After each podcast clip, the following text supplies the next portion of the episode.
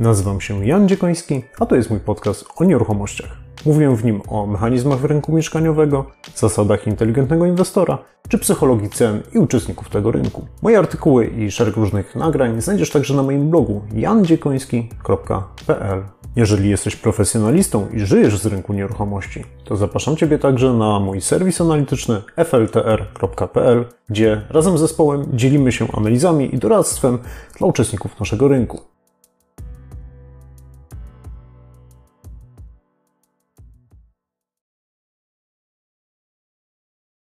Słuchajcie, witam Was serdecznie jeszcze raz na y, cyklicznym, co kwartalnym właściwie webinarze w górę czy w dół, gdzie jest rynek, y, gdzie jest dzisiaj rynek nieruchomości.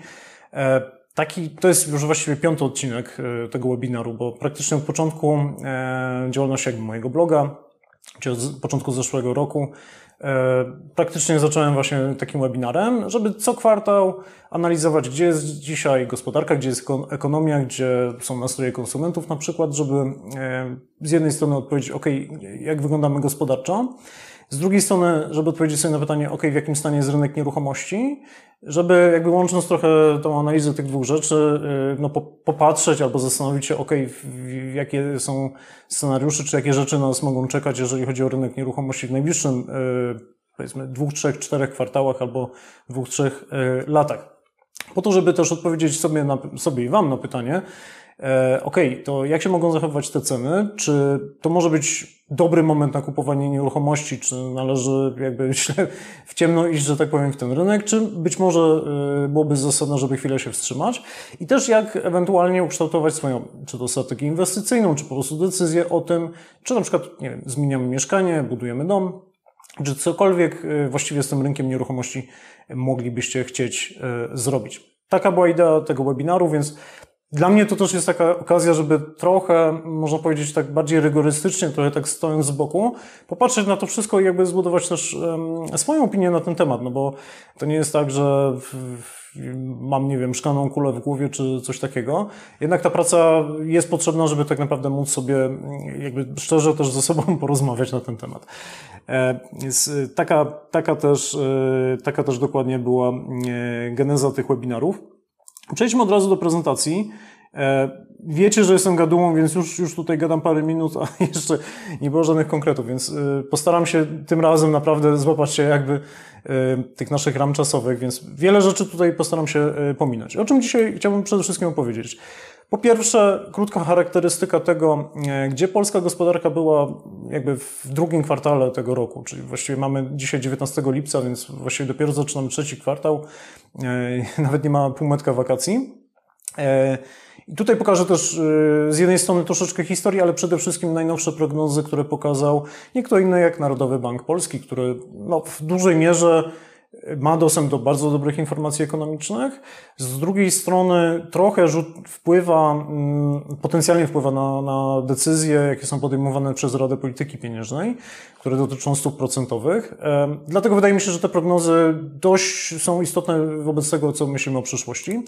Po drugie, opowiem o tym, gdzie był, e, gdzie był i jest rynek nieruchomości pod kątem właśnie liczby transakcji, tego, co się dzieje wśród deweloperów, e, co się dzieje z kosztami na przykład budowy, no i też troszeczkę o tym, co się działo e, z cenami oraz oczywiście czynszami najmu i rentownością takich inwestycji.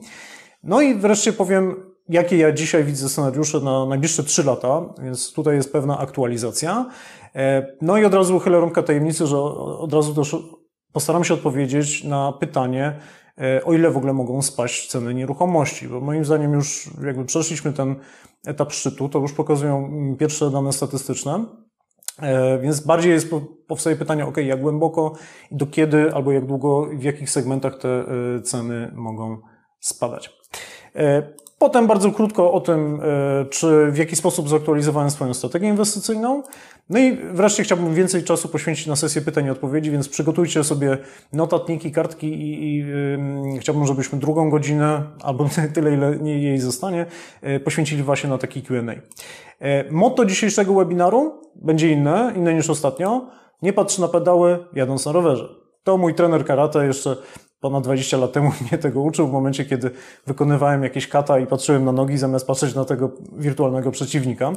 E, I Podobna trochę parafraza jakby tego motta, to był właśnie ten artykuł, do którego przeczytania wszystkich Was zachęcam, jeżeli jeszcze tego nie zrobiliście. Nie idź do przodu patrząc tylko we wsteczne lusterko. Dlaczego, skąd jakby taki zawiły y, tytuł? A on się wziął z tego, że ostatnie, e, ostatnie dane cenowe, jakie opublikowało właśnie NBP, e, pokazało wzrosty cen. Zarówno na rynku pierwotnym, gdzie y, pierwszy kwartał 2022 roku, czyli ten już kończący się jakby wojną, e, pokazał wzrosty cen na rynku pierwotnym o dobrych 2-3% na różnych rynkach, e, zarówno w Warszawie, jak i w najmniejszych rynkach, jak i pewne wzrosty na rynku wtórnym trochę bardziej kosmetyczne, one już nie były tak y, wyraźne jak na rynku pierwotnym. E, no i kilka osób mnie zapytało, hej Janek, no ale czekaj, od, od roku nawijasz tutaj makaron na uszy, że rynek nieruchomości ma przeżyć jakąś korektę, wszystko to będzie z tymi, y, związane z tymi stopami procentowymi, no a tych spadków jak nie było, tak i nie ma. No i te ceny sobie dalej rosną. E, no i jakby motyw jakby całego artykułu jakby był związany z tym, że po pierwsze Ceny w ogóle pokazują głównie historię, to co się działo e, nie tylko w tym kwartale, który jest raportowany, ale tak naprawdę jeszcze kwartał wcześniej, bo tyle zajmuje mniej więcej zawarcie transakcji od decyzji do powiedzmy jakiegoś tam closingu. O tym opowiadałem dużo na poprzednim e, też webinarze, jak sprzedałem swoje mieszkanie. E, a po drugie, już te, te ceny, tak naprawdę, czy te statystyki cenowe, one już pokazały, że coś się na tym rynku dzieje. Zauważcie, po pierwsze, że na rynku pierwotnym różnica między linią przerywaną a tą ciągłą, czyli tak zwana między ceną ofertową, czyli to, czego sobie oczekują sprzedający na rynku, na portalach i to, co faktycznie jest zawierane w transakcjach, dość mocno zaczęło się rozwarstwiać. Szczególnie widać to w Warszawie, za chwilę pokażę to na kolejnym wykresie. E, a to, że na rynku pierwotnym e, te ceny wystrzeliły, zwłaszcza w Warszawie, no też od, od, odpowiadało tak naprawdę o takim odwrotnym zjawisku, o którym e, później jakby w szczegółach je, je wyjaśnię, ale w dużym skrócie, że średnia cena rosła dlatego, że tak naprawdę najtańsze mieszkania się nie sprzedawały. Dlaczego? Bo one przede wszystkim były kupowane przez kredytobiorców, o tym też pisałem e, właśnie w tym artykule. Około 60-70% mieszkań na rynku pierwotnym jest kupowane przez kredytobiorców. Zaraz zobaczycie, że praktycznie ci kredytobiorcy zniknęli z rynku. Sprzedawane były tylko mieszkania relatywnie droższe, bardziej premiowe, przez kupowane przez osoby, które po prostu mają duży zasób finansowy, bardzo dużą zdolność kredytową, albo po prostu kupują za gotówkę. Po prostu segment ekonomiczny zniknął, ale o tym za chwileczkę. E, lepiej to widać na tym wykresie, gdzie właśnie porównuje, on, on trochę porównuje, jaka była cena transakcyjna w danym kwartale, na przykład w czwartym kwartale 2021 e, roku czy pierwszym kwartale tego roku, względem ostatniego roku, jeżeli chodzi o ceny ofertowe. Niektórzy to traktują jako taka porównanie y, maksymalnego rabatu, ale tak naprawdę to nie jest maksymalny rabat jakby y, osiągany jakby w transakcjach, tylko tak naprawdę pokazuje na ile się oczekiwania jednych i drugich rozjeżdżają, albo które mieszkania są wykupywane. I tutaj widzimy, że rynek y, wtórny dość mocno odjechał od rynku pierwotnego, przepraszam, że rynek wtórny ceny transakcyjne od ofertowych bardzo mocno odjechały nastąpiło tak zwane rozwarstwienie cen i na rynku pierwotnym y, analogiczna sytuacja nastąpiła, że tak naprawdę te kupowane mieszkania były kupowane z górnych półek tylko i wyłącznie. I to jest sytuacja, która była bardzo podobna do tego, co było w 2008-2009 oraz 2010-2011, czyli takich okresach poprzedzających największe spadki cen. Za mnie to był pierwszy taki sygnał, e, że tak naprawdę te dane, mimo że pokazują wzrosty cen, one pokazywały, że coś tam się na tym rynku dzieje nie tak. E, kolejną taką informacją były statystyki Amron, czyli mm, to jest taka agencja, która można powiedzieć jest finansowana przez banki.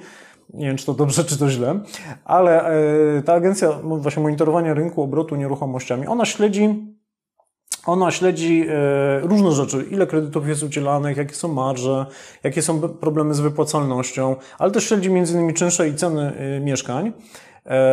I Amron troszeczkę szerzej raportuje jakby te ceny, bo on patrzy też na mniejsze miasta. No i Amron w pierwszym kwartale 2022 roku, na trochę innej bazie oczywiście, bo bardziej na bazie raportowanej przez banki, e, w ponad 10 miastach pokazał spadki nominalnych cen. Oczywiście to nie były takie miasta jak nie wiem, Warszawa, Kraków, e, Wrocław, Poznań czy Łódź, czyli duże miasta.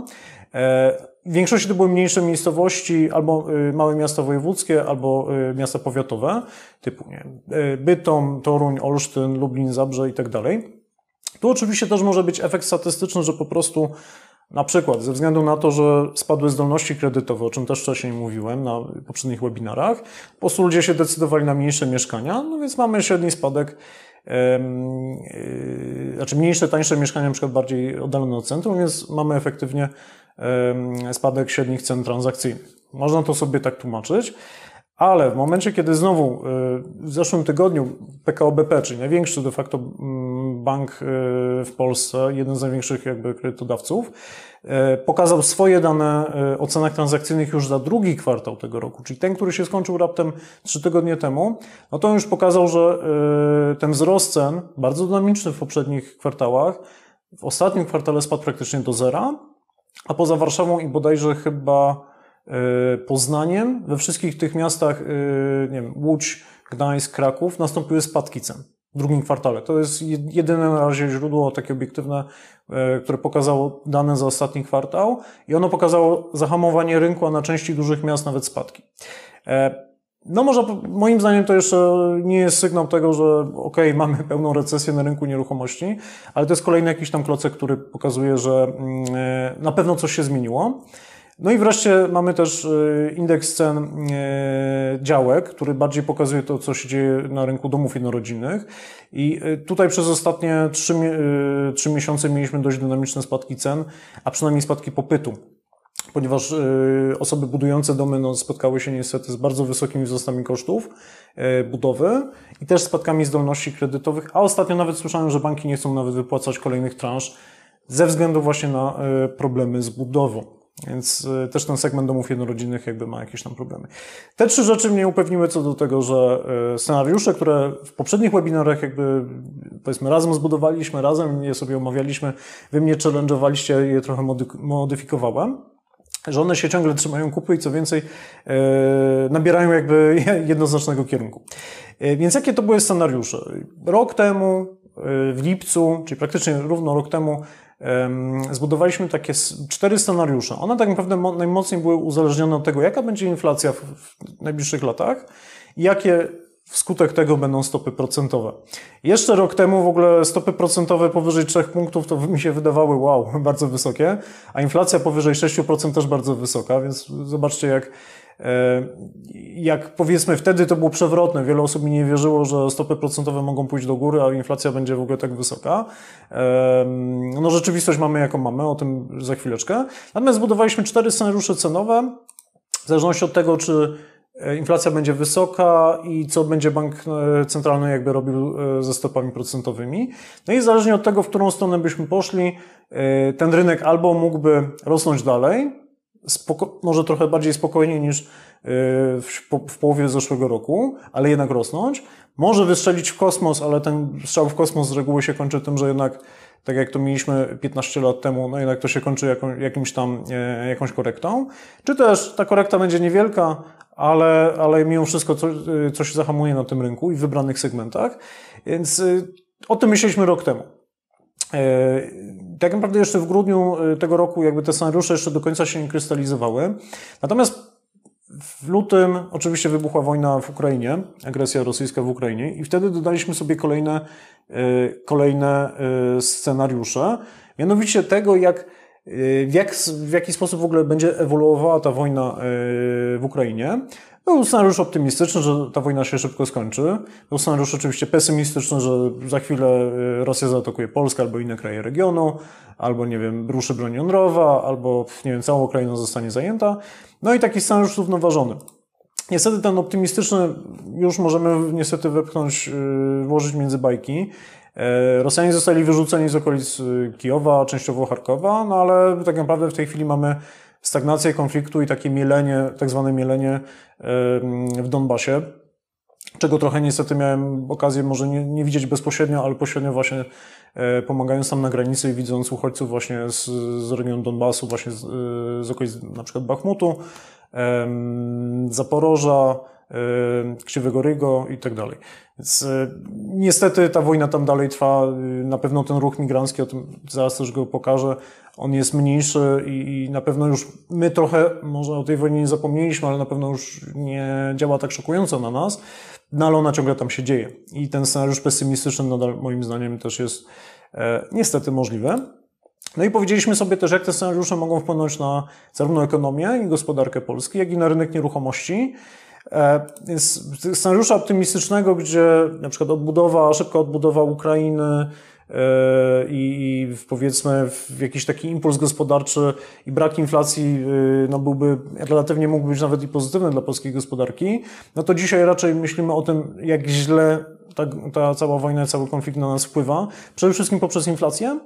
E, częściowo wpływ na PKB, częściowo wpływ na postrzeganie Polski jako kraj potencjalnie ryzykowny i też na rynek nieruchomości, bo ten rynek nieruchomości doznał pewnego impulsu takiego popytowego w sektorze y, najmu, o czym też później sobie opowiemy, e, no ale w sektorze y, obrotu nieruchomościami no, jednoznacznie jakby oberwał, więc jakby ten bilans nie jest taki jednoznaczny, a jeżeli ten konflikt się jeszcze bardziej rozkręci, no to będzie jeszcze gorzej. E, to, co warto zwrócić uwagę, że praktycznie od maja, wtedy w marcu jeszcze nie wiedzieliśmy, w którą stronę jakby y, pojedzie ten, ta cała historia, jeżeli chodzi o liczbę w ogóle uchodźców, którzy przyjadą do Polski i zostaną w Polsce. E, więc oczywiście scenariusze sięgały od tego, że będziemy mieli 4 miliony Ukraińców po to, że e, większość tych Ukraińców za chwilę wróci odbudowywać Ukrainę. Dzisiaj jesteśmy gdzieś w rozkroku. Natomiast to, co jest pewne, to to, to że łącznie w takim szczytowym momencie do Polski wjechało ponad netto, czyli uwzględniając wyjazdy, powroty na Ukrainę, wjechało co najmniej 2 miliony Ukraińców. Wiemy, że na pewno część pojechała dalej na zachód. E, ja od maja mamy sytuację taką, że więcej Ukraińców wraca na Ukrainę, znaczy do Ukrainy, niż e, z niej przyjeżdża. W szczególności maj był takim okresem odpływu. E, I obecnie taka liczba netto, bez odliczenia tych, którzy pojechali na zachód, bo tego nikt nie jest w stanie monitorować, oznacza, że 1,9 miliona netto Ukraińców do Polski jakby wjechało od wybuchu wojny. I ten stan jest tak naprawdę, on się tego wyjazdu netto on y, utrzymuje się praktycznie od maja non-stop. Pomijając jeden bodajże tydzień w ciągu ostatnich dwóch i pół miesiąca, non-stop mamy więcej powrotów niż przyjazdów do Polski. Przez to, że faktycznie sytuacja w zachodniej i centralnej Ukrainie może nie jest super, no bo ciągle tam spadają rakiety, no ale jednak jakaś część Ukraińców decyduje się wracać do, do siebie.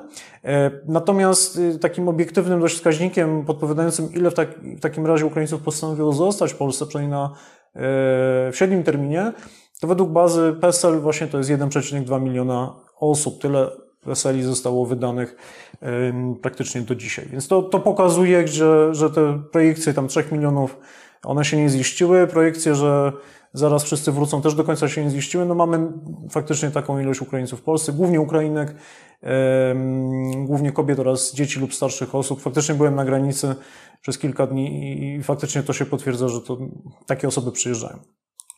Okej. Okay.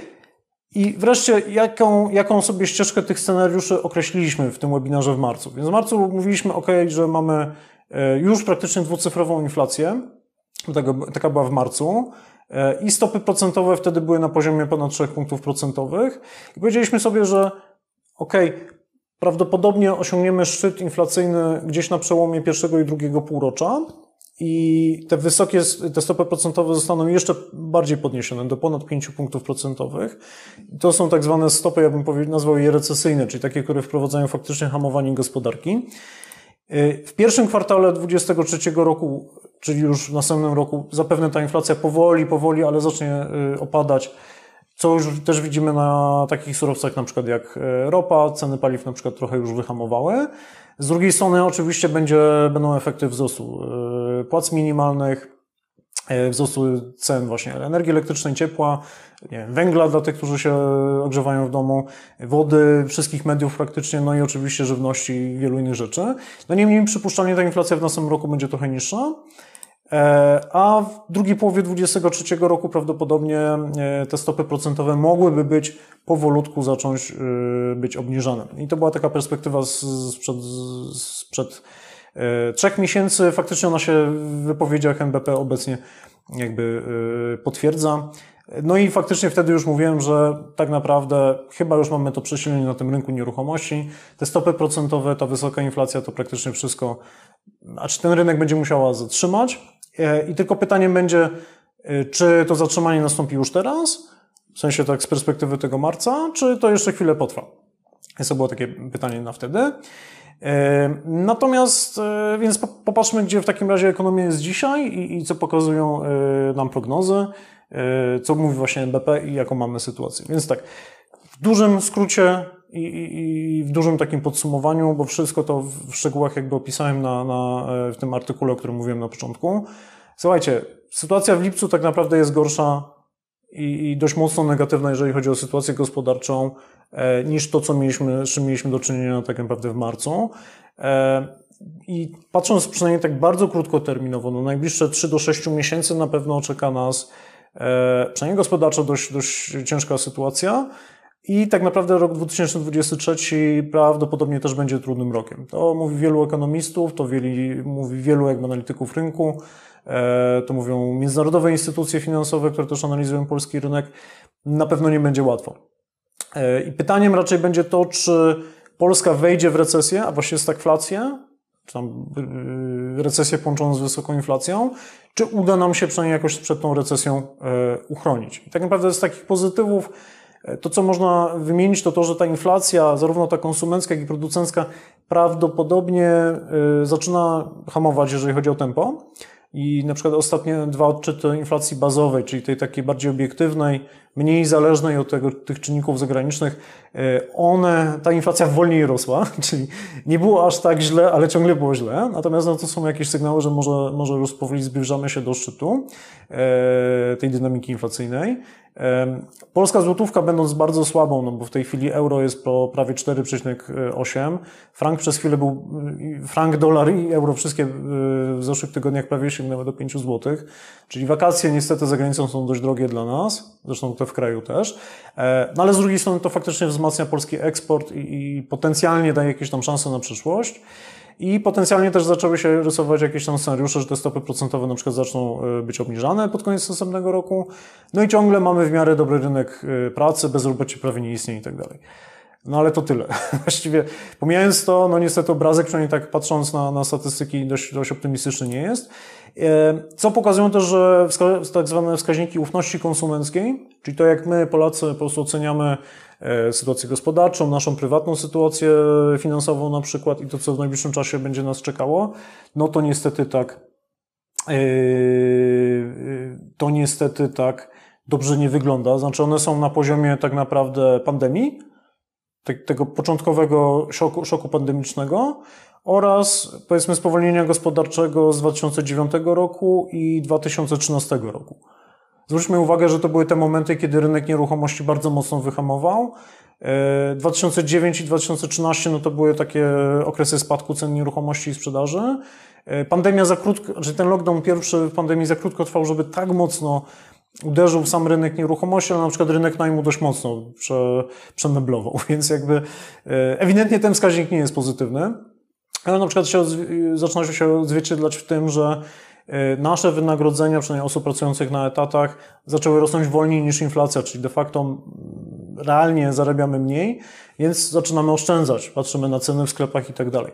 E, nie będę się o tym rozwijał, bo o, o tym mówił, e, mówi też ten artykuł. I Prognozy, jeżeli chodzi o tą inflację, no niestety też nie są y, zbyt optymistyczne, chociaż jest jakieś światełko w tunelu. Lewy wykres pokazuje tą właśnie najnowszą lipcową projekcję NBP, jeżeli chodzi o inflację. I tutaj NBP zakładało, że y, ta inflacja może sięgnąć nawet y, w takim pesymistycznym scenariuszu 20% i więcej. Natomiast no, prawdopodobnie ona, ta inflacja przestałaby mieć miejsce, jakby, że tak, taki wzrost do końca roku i gdzieś od połowy y, następnego roku zaczęłaby spadać. E, tu są dwie rzeczy na tym wykresie. Pierwsza jest taka, że y, względem poprzedniej projekcji, czyli takiej, y, ona była z marca 2022 roku, ta, ta projekcja jest znacznie wyższa, czyli ta sytuacja inflacyjna nam się niestety pogorszyła. I druga rzecz, której do końca nie widać na tym wykresie, to jest to, że NBP jeszcze zakładało y, koniec tak zwanych tarcz antyinflacyjnych y, w drugiej połowie tego roku. Natomiast już, jest już prawie pewne, że y, rząd przedłuży jakby funkcjonowanie tych tarcz antyinflacyjnych na do końca tego roku, albo zapewne też na 2023. Więc pewnie ta inflacja taka odczuwalna w tym roku nie będzie tak wysoka. Ona pewnie się utrzyma w okolicach tych 15-20% max, mam nadzieję. E, z drugiej strony prawdopodobnie ten następny rok to będzie troszeczkę wyższa inflacja niż jest prognozowana, więc pewnie to będzie około 10% e, i zaraz zobaczymy z czego to będzie wynikało. E, inflacja tak naprawdę składa się z dwóch albo trzech czynników, tak naprawdę. Ta, która jest raportowana przez NBP, bo mianowicie mamy tak, tak zwaną inflację bazową, czyli to o ile rosną ceny takich najbardziej podstawowych powiedzmy usług, i dóbr, które nie są związane z tymi takimi mocno zmiennymi czynnikami jak ropa, gaz, e, czyli właśnie ceny energii, czy też e, ceny żywności, które też się dość mocno e, potrafią zmieniać. No i tutaj, jeżeli, o, ile, o ile ta szczyt inflacji, który jest prognozowany przez NBP, to głównie właśnie są takie czynniki jak ceny energii. No i tutaj nie mam dobrych wieści, bo ceny energii dla gospodarstw, gospodarstw domowych najprawdopodobniej w następnym roku e, wzrosną około 50%, 50% dokładnie, względem tego, co płacimy dzisiaj. Chyba, że faktycznie rząd wprowadzi jakieś, e, powiedzmy, ustawowe ograniczenia. E, przy czym dla firm ten wzrost wyniosą około 200%.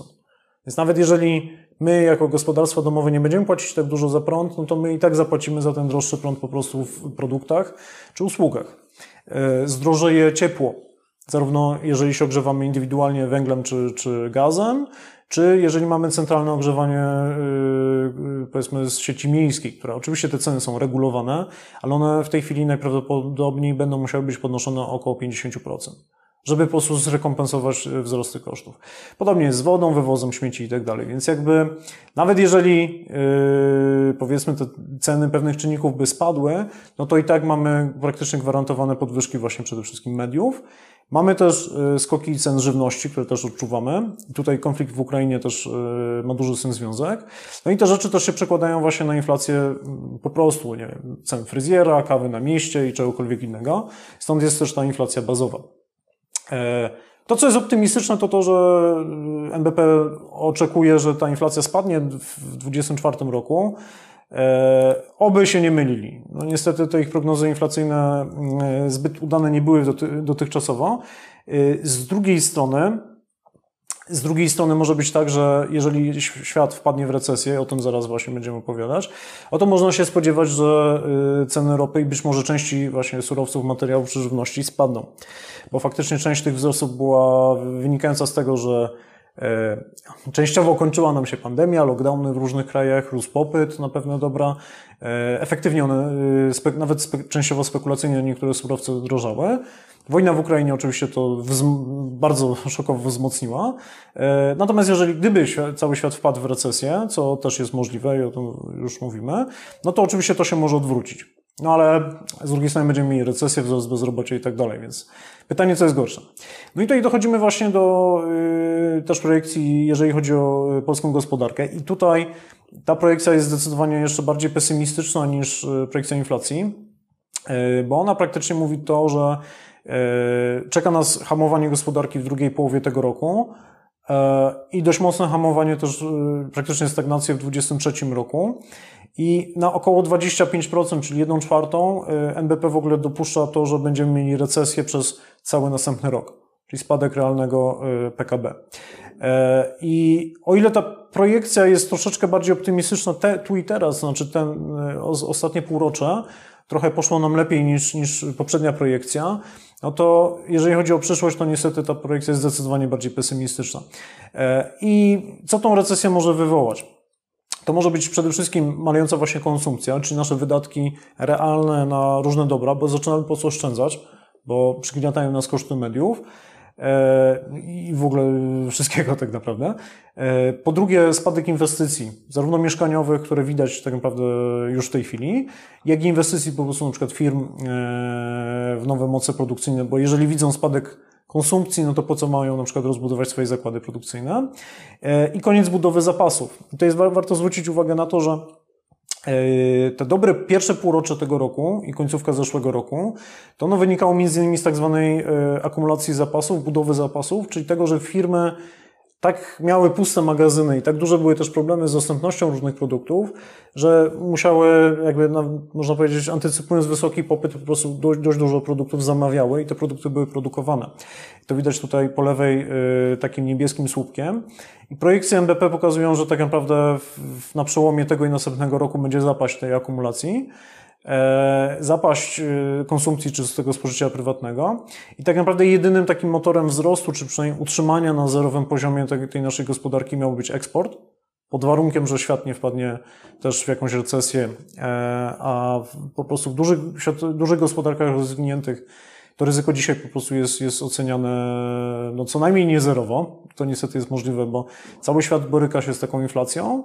E, dużo krajów zaczęło podnosić też stopy procentowe, czyli weszło na podobny jakby cykl, powiedzmy, gospodarczy, co, co Polska, więc to nie jest sytuacja tylko i wyłącznie jakby ograniczona do nas. Więc e, eksport mógłby nas ratować, ale to też jest, powiedzmy, nie do końca pewne. No i inwestycje publiczne, w szczególności na przykład środki z KPO, które faktycznie mogą tutaj jakimś tam, jakimś tam powiedzmy wytchnieniem być. No i wreszcie najbardziej chyba pesymistyczna część tej prognozy, czyli e, prognoza tego, że NBP praktycznie zakłada wzrost bezrobocia i spadek dynamiki wynagrodzeń. Czyli de facto zakłada, że e, nasze wynagrodzenia netto będą ujemne, będziemy jeszcze mniej zarabiać jakby w ujęciu tego, co możemy kupić e, niż dotychczas a część z nas, tak pi razy drzwi 300-400 tysięcy osób może e, stracić zatrudnienie. No i to już jest dość, dość mocno pesymistyczna rzecz. Y, no i wreszcie jakby w tych prognozach gospodarczych to, co jest dość ważne, to to, jak y, to wszystko będzie się wiązało ze stopami procentowymi. No i prawdopodobnie w najbliższych dwóch, trzech latach ten WIBOR będzie się utrzymywał na poziomie około 6 do 9%. Nawet biorąc pod uwagę plan, przewidywane obniżki stóp procentowych pod koniec następnego roku, e, no to przypuszcza się, że tak naprawdę one będą zbliżone do inflacji bazowej, te stopy procentowe, czyli do mniej więcej około 6-5 punktów procentowych, no to oznacza WIBOR co najmniej 6%. Może być tak, że mm, te stopy procentowe będą musiały być utrzymywane na wyższym poziomie niż zapowiada bank centralny. Prawdopodobnie teraz się Nawet na YouTubie, że tak powiem, można było usłyszeć, że prawdopodobnie ten cykl już się kończy, ale gdyby inflacja i słaba złotówka utrzymywały się naprawdę bardzo uciążliwie, no to naprawdę yy, jakby nie byłoby wyboru i faktycznie stopy procentowe mogłyby polecieć na poziomy dwucyfrowe, tak jak na przykład to się dzieje obecnie na Węgrzech. Czy wreszcie możemy mieć sytuację odwrotną i to, to pokazuje, że niestety ekonomia jest dość wredna. Nie wiadomo, w którą stronę to e, wszystko poleci. Możemy mieć sytuację recesyjną, czyli wpadnięcie w recesję, deflację właśnie tych e, różnych surowców, ale też właśnie szybki wzrost bezrobocia, spadek wynagrodzeń. I to jest taka sytuacja, kiedy faktycznie RPP musiałoby zadziałać dokładnie w drugą stronę, czyli obniżać stopy procentowe ale też nie należałoby się spodziewać tego wyboru mocno poniżej 4 punktów procentowych, więc to są prawdopodobnie te scenariusze. Więc ten najbardziej, powiedzmy, prawdopodobny, no on dla, zwłaszcza dla rynku nieruchomości, ale też dla gospodarki jakoś szczególnie taki optymistyczny nie jest. No bo zaraz zobaczymy zdolności kredytowej, to co się dzieje z kredytami przy takich stopach procentowych. Ok, rynek nieruchomości gdzie byliśmy w lipcu. I tutaj e, w lipcu tego roku, czyli jakby z perspektywy ostatniego kwartału, ta sytuacja też się pogorszyła e, względem tego, co, co się dzieje na, na rynku obrotu nieruchomościami. E, przede wszystkim faktycznie obrót dostał po nosie, zaraz zobaczymy gdzie. To, co na pewno na tym rynku nieruchomościowym tak świeci się mocno na zielono, to jest rynek najmu.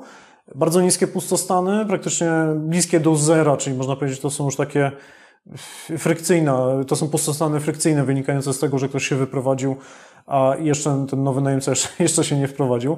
No praktycznie pustostany są dość, dość niskie, mieszkania znikają praktycznie na pniu e, z wynajmu, przynajmniej jeżeli są racjonalnie wycenione. Ale co znaczy racjonalnie, no to są czynsze najmu wyższe około 20%, co najmniej względem tego, co było w zeszłym roku.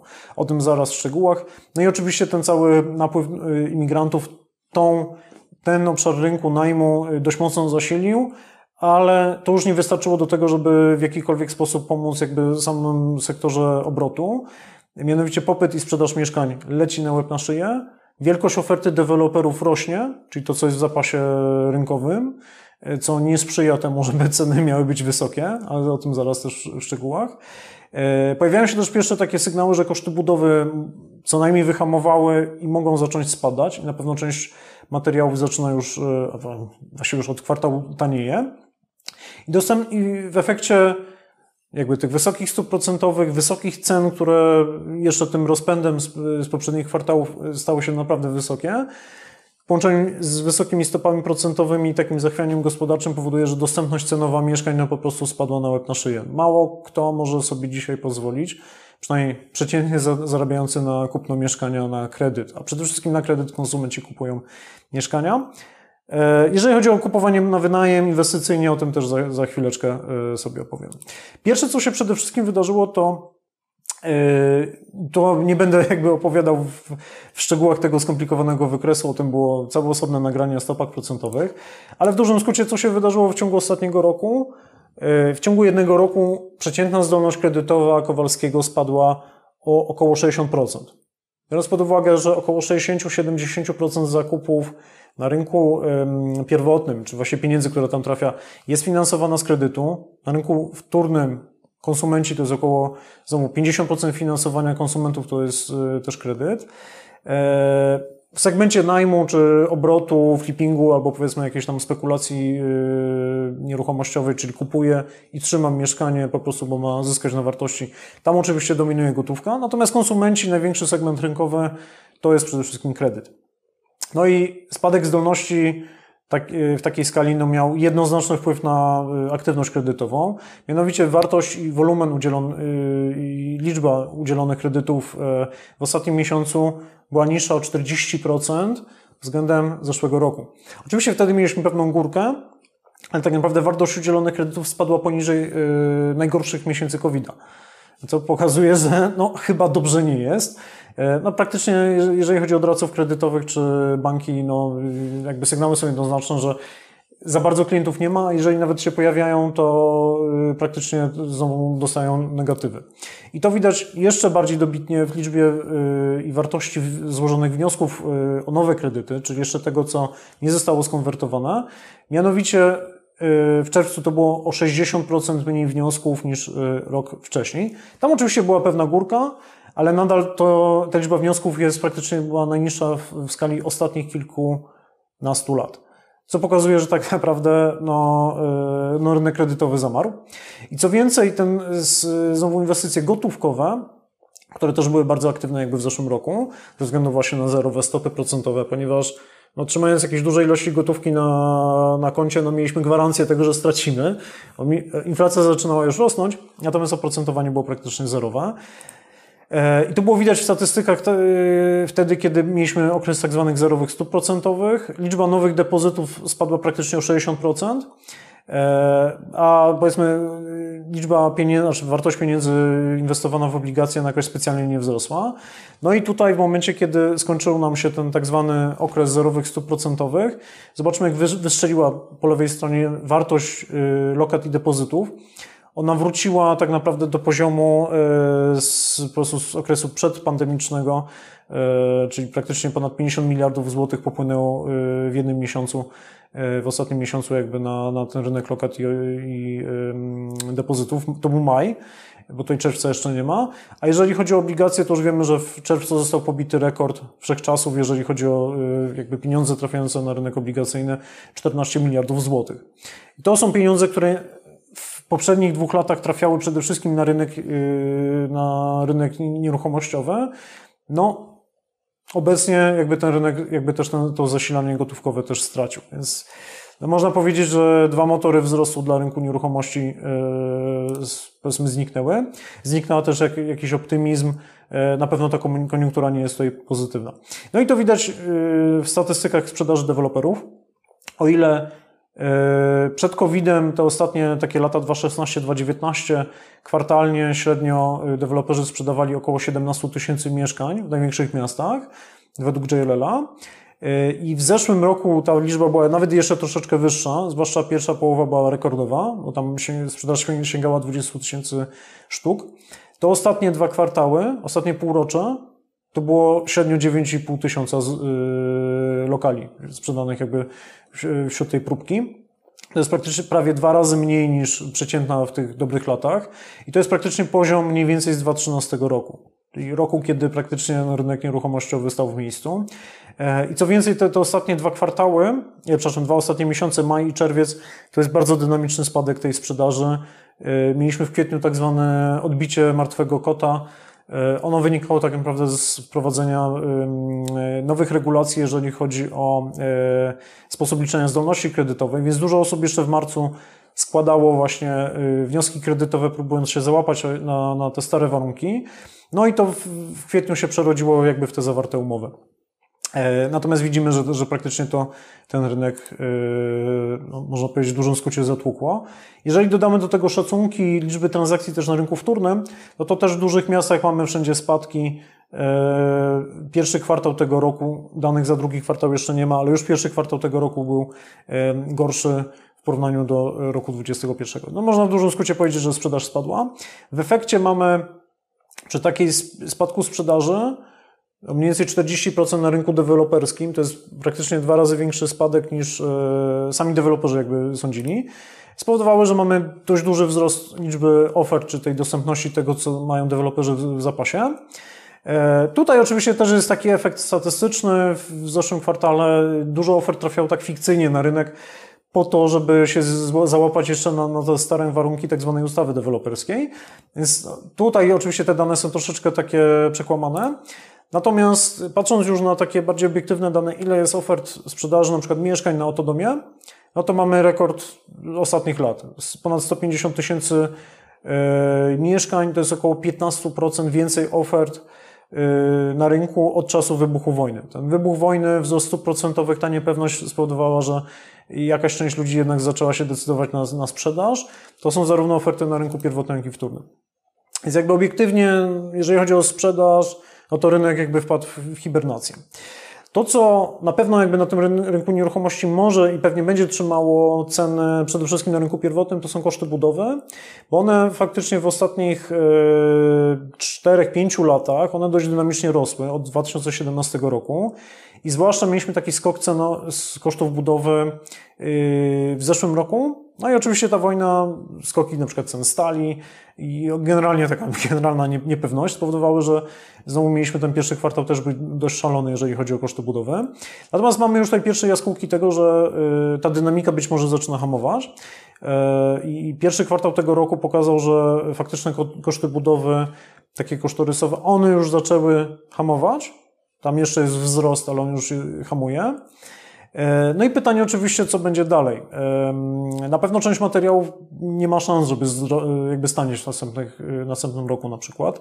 E, przykładem może być cement, gdzie mamy dużo udziału jakby kosztu na przykład węgla, e, albo podobne, powiedzmy, podobnego surowca energetycznego, czyli konkretnie śmieci, plus energii elektrycznej.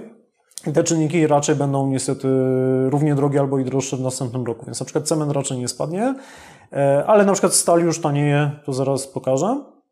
Natomiast trzeba zwrócić uwagę na to, że same koszty budowy e, obecnie stanowią e, w większości miast mniej niż 50% łącznej ceny netto mieszkania. Większą, drugą połowę albo nawet większą, większą część stanowią na przykład koszty gruntu, czy na przykład zysk dewelopera. Zyski deweloperskie jakby na projektach, y, one sięgają obecnie około powiedzmy 15, 20 do 30% zależnie od znowu segmentu, skali firmy deweloperskiej i tak dalej. Największe firmy deweloperskie w zeszłym roku i na początku tego roku odnotowały po prostu rekordowe zyski. No i to pokazuje trochę ten prawy wykres. E, on pokazuje, jak się zmieniały koszty różnych czynników od 2007 roku i najbardziej od tego w tym okresie, zwłaszcza w ostatnich pięciu latach, najbardziej zdrożała robocizna, to są wysokie koszty wynagrodzeń i one pewnie jakoś spadać specjalnie mocno nie będą, no chyba, że na faktycznie kryzys w budownictwie będzie duży, bo obecnie mm, budownictwo za chwilę będzie miało dołek, przez to, że właśnie te nowe inwestycje deweloperskie nie będą już ruszały w takiej ilości. E, ale przede wszystkim wzrosły też koszty ziemi, gruntu, bo przy tak wysokim popycie grunty bardzo szybko rosły. Koszty takie pośrednie budowlane, deweloperskie, czy można powiedzieć koszty ogólne są wynagrodzenia na przykład zarządu czy sprzedaży deweloperów, czy zyski to są elementy, które najbardziej drożały. Materiały relatywnie nie drożały w stosunku do tych innych kategorii. Więc sam fakt, że te koszty budowlane, zwłaszcza materiałów, one tak wzrosły, no ma znaczenie, ale zauważmy, że w ciągu ostatnich pięciu lat y, średni koszt budowy wzrósł mniej więcej o 1600 y, zł.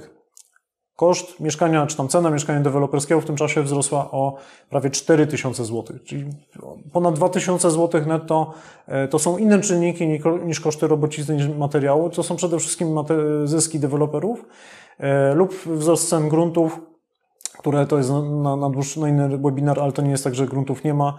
Yy, nie ma po prostu dostępnych gruntów od zaraz. Natomiast grunty wymagające developmentu oczywiście są dostępne, ale przy tak wysokim popycie, jaki mieliśmy w ostatnich pięciu latach, no oczywiście te grunty drożały. Yy, no ale obiecywałem, że pokażę też yy, ceny innych materiałów. Mamy stal. Stal oczywiście wystrzeliła w kosmos po wybuchu wojny w Ukrainie, bo duża część stali jest importowana albo z Ukrainy, albo z Rosji. Więc tu mieliśmy skoki razy 2 albo razy 50% na różnych sortymentach. Natomiast obecnie pręty w lipcu, y, w połowie lipca 2022, czyli w zeszłym tygodniu sprawdzałem, y, ceny prętów zbrojeniowych, one y, w tej chwili stanęły na poziomie zeszłego roku czyli są przed tym skokiem y, cenowym, natomiast były w, y, jakby takiej tendencji spadkowej. Podobnie na przykład blacha gruba czy profile stalowe, one też były w trendzie spadkowym. One były jeszcze troszeczkę droższe poza blachą HRC, y, one były jeszcze troszeczkę wyższe niż po wybuchu, e, przepraszam, w trakcie 2021 roku, ale niektóre z tych sortymentów stali, one już spadły poniżej jakby tej górki covidowej. Więc na przykład stal potrafi tanieć, to wynika między innymi z tego, że generalnie popyt na świecie na stal e, hamuje, między innymi w Chinach, to jest największy konsument, e, ale też w innych geografiach właśnie ze względu na to, że te stopy procentowe, one zabijają rynek nieruchomości, czy powiedzmy tą sprzedaż na tym rynku nieruchomości i aktywność budowlaną. Nie tylko u nas, to jest po prostu uniwersalne zjawisko. E, podobnie Ceny materiałów budowlanych, na przykład tutaj według danych y, polskich składów budowlanych, one faktycznie mocno wystrzeliły w połowie zeszłego roku. To były wzrosty rzędu 20-30, y, pod 35%. Natomiast one powolutku już zaczynają y, zawracać. No i niektóre sortymenty, jak na przykład płyta OSB, ten szczyt jakby wzrostów cenowych, on był w trzecim kwartale zeszłego roku. Obecnie ta dynamika spadła. Oczywiście te płyty są i tak super ekstra drogie, ale widzimy, że ta tendencja powoli spadkowa jest. Yy, no, niemniej no, inaczej to się zachowuje kompletnie niż na przykład to, co, yy, to, co się dzieje yy, jakby ze sprzedażą. Sprzedaż spadła o 40%, ceny materiałów nie spadły o 40%. One co najwyżej w tej chwili wracają do jakichś takich poziomów z 2021 roku. I na razie takiego światełka, żeby znacznie mocniej spadły, raczej na chwilę obecną nie ma. No i wreszcie rynek najmu. Rynek najmu przeżył jakby w ogóle tuż przed wojną, to o czym mówiłem na samym początku, yy, znaczy nie na samym początku, ale w poprzednim webinarze, no to on oczywiście doznał, można powiedzieć, wielkiej czystki, yy, jeszcze w ogóle przed pandemią, yy, przepraszam, nie przed pandemią, tylko przed wybuchem wojny, yy, bo w ogóle zeszły rok, 2021 to w ogóle był rok, kiedy generalnie najem cieszył się popularnością. Tu widzimy liczbę ofert mieszkań na wynajem o Elixir to akurat na tym portalu jest najwięcej ofert y, i on jest dość, dość reprezentatywny, no to tak naprawdę y, jakby dostępne, liczba dostępnych mieszkań na rynku spadała już od połowy zeszłego roku. I na początku 2022 roku byliśmy w dołku. Wtedy już było dość mało mieszkań, dość mało ofert na rynku, a wybuch wojny w Ukrainie, przypływ tego ponad miliona jakby uchodźców do Polski no, spowodował, że ten rynek został jeszcze bardziej przeczyszczony. Tam spadki wynosiły o mniej więcej 60% liczby ofert e, na większości dużych rynków. Więc oczywiście, jak zaraz zobaczymy, czynsze wystrzeliły w górę o mniej więcej 20-30% w większości dużych miast. E, w niektórych, powiedzmy, w niektórych segmentach mm, mieszkań, tańszych, mniejszych mieszkań, te wzrosty mogły sięgać nawet 40%. Natomiast przeciętnie to jest około 20%. Natomiast od połowy maja, czyli właśnie od końca, tej, od końca e, napływu netto tych uchodźców, czyli od tego momentu, który pokazywałem na początku, kiedy już e, więcej Ukraińców zaczyna, zaczęło wyjeżdżać niż przyjeżdżać do Polski, to ta liczba ofert e, mieszkań zaczęła powolutku sobie rosnąć. Dzisiaj, dzisiaj jesteśmy w środku tak naprawdę tak zwanego wysokiego sezonu, czyli powoli zwalniają się mieszkania e, na przykład studenckie, które były wynajęte do końca czerwca. E, I wakacje to typowo jest okres, kiedy duża liczba y, mieszkań wraca na rynek, no to widzimy, że ciągle jesteśmy dość, dość dużym dołku. Tych ofert jest mniej niż było w ogóle w, w ciągu ostatnich dwóch lat. To jest mniej niż y, jakikolwiek dołek wcześniej, pomijając właśnie ten, ten wojenny. Mm, więc ewidentnie ten rynek jest dość mocno przeczyszczony. Ja osobiście dostałem propozycję od mojej właścicielki zaraz y, dość dużej podwyżki czynszu, większej niż nawet mówiłem przed chwilą, to powiem później. E, no więc można powiedzieć, że no, to przeczyszczenie rynku spowodowało bardzo dynamiczne wzrosty czynszów. Tu mamy dane Amron, one kończą się niestety na pierwszym kwartale tego roku. E, natomiast no, mamy praktycznie we wszystkich miastach wzrosty czynszów, e, no około właśnie, tutaj były wzrosty mniej więcej 20% względem roku wcześniejszego. Natomiast zauważmy, że rynek najmu w ogóle tak jak wahadło przeleciał z takiego głębokiego dołka w 2020 roku, kiedy ta pandemia, no niestety ten rynek dość mocno przetrzebiła. Teraz mamy silne odbicie w górę. Natomiast jakby tak popatrzeć na taką trajektorię czy tendencję, no to tak naprawdę gdyby pociągnąć tą linię yy, tego wzrostu od jeszcze 2019, 2020, gdyby ten, ten wzrost trwał dalej, bez tego spadku, no to właściwie te czynsze byłyby podobne. I to widać dość dobrze na tym wykresie. Yy, Pierwszy kwartał 2022, czyli tego roku, kiedy już mieliśmy te efekty wojenne, no to mieliśmy wzrosty czynszów o mniej więcej 20, pod 30% na przykład w niektórych miastach względem roku e, zeszłego, czyli tego dołka. Ale jeżeli już policzymy te wzrosty czynszów względem tego pierwszego kwartału przed pandemią, czyli pierwszy kwartał 2020, kiedy jeszcze nie było pandemii i lockdownu, no to te wzrosty są około 5 do 10%. Więc można powiedzieć, że wróciliśmy bardzo szybko na tą trajektorię, odrobiliśmy te straty. E, I drugi kwartał, nie mamy jeszcze danych za to, ale drugi kwartał 2022 też przyniósł kolejne 5 do 10% dalszych wzrostów. Natomiast jakby dane rynkowe i, i, statystyki i opinie w ogóle przede wszystkim agentów, pośredników mówią, że ta dynamika już nie jest taka wysoka. Te czynsze rosną i, i przypuszczalnie, to już tak uchylając części prognozy, no, y, należy zakładać, że kolejne, kolejny rok to będzie dalszy wzrost czynszów najmu. Y, no niemniej już nie z taką dynamiką, jak po prostu ten, ten szokowy, y, szokowy pierwszy kwartał tego roku. Więc jeżeli popatrzymy na, na taką opłacalność, jak, jak się w ogóle zachowały te czynsze względem na przykład kosztów kredytu, no to tutaj NBP y, taką wyliczankę robi i on, y, ta wyliczanka pokazuje, że tak naprawdę w tym pierwszym kwartale 2022 roku Y, koszt najmu do kosztu kredytu mniej więcej się zrównały w większości miast. E, podobnie jak w okresie takim przed 2013 rokiem, czyli tym właśnie w tym okresie, kiedy ceny nieruchomości spadały. To może coś mówić, oczywiście nic jeszcze e, z tego pewnego nie jest, no ale obecnie taniej jest po prostu wynająć mieszkanie niż płacić na przykład odsetki od dużego kredytu. To w innym webinarze w innym nagraniu też na moim kanale możecie obejrzeć, tam dokładnie takie wyliczenia pokazywałem. No niestety po prostu te wzrosty kredytu są dość mordercze, znacznie bardziej niż te wzrosty czynszów.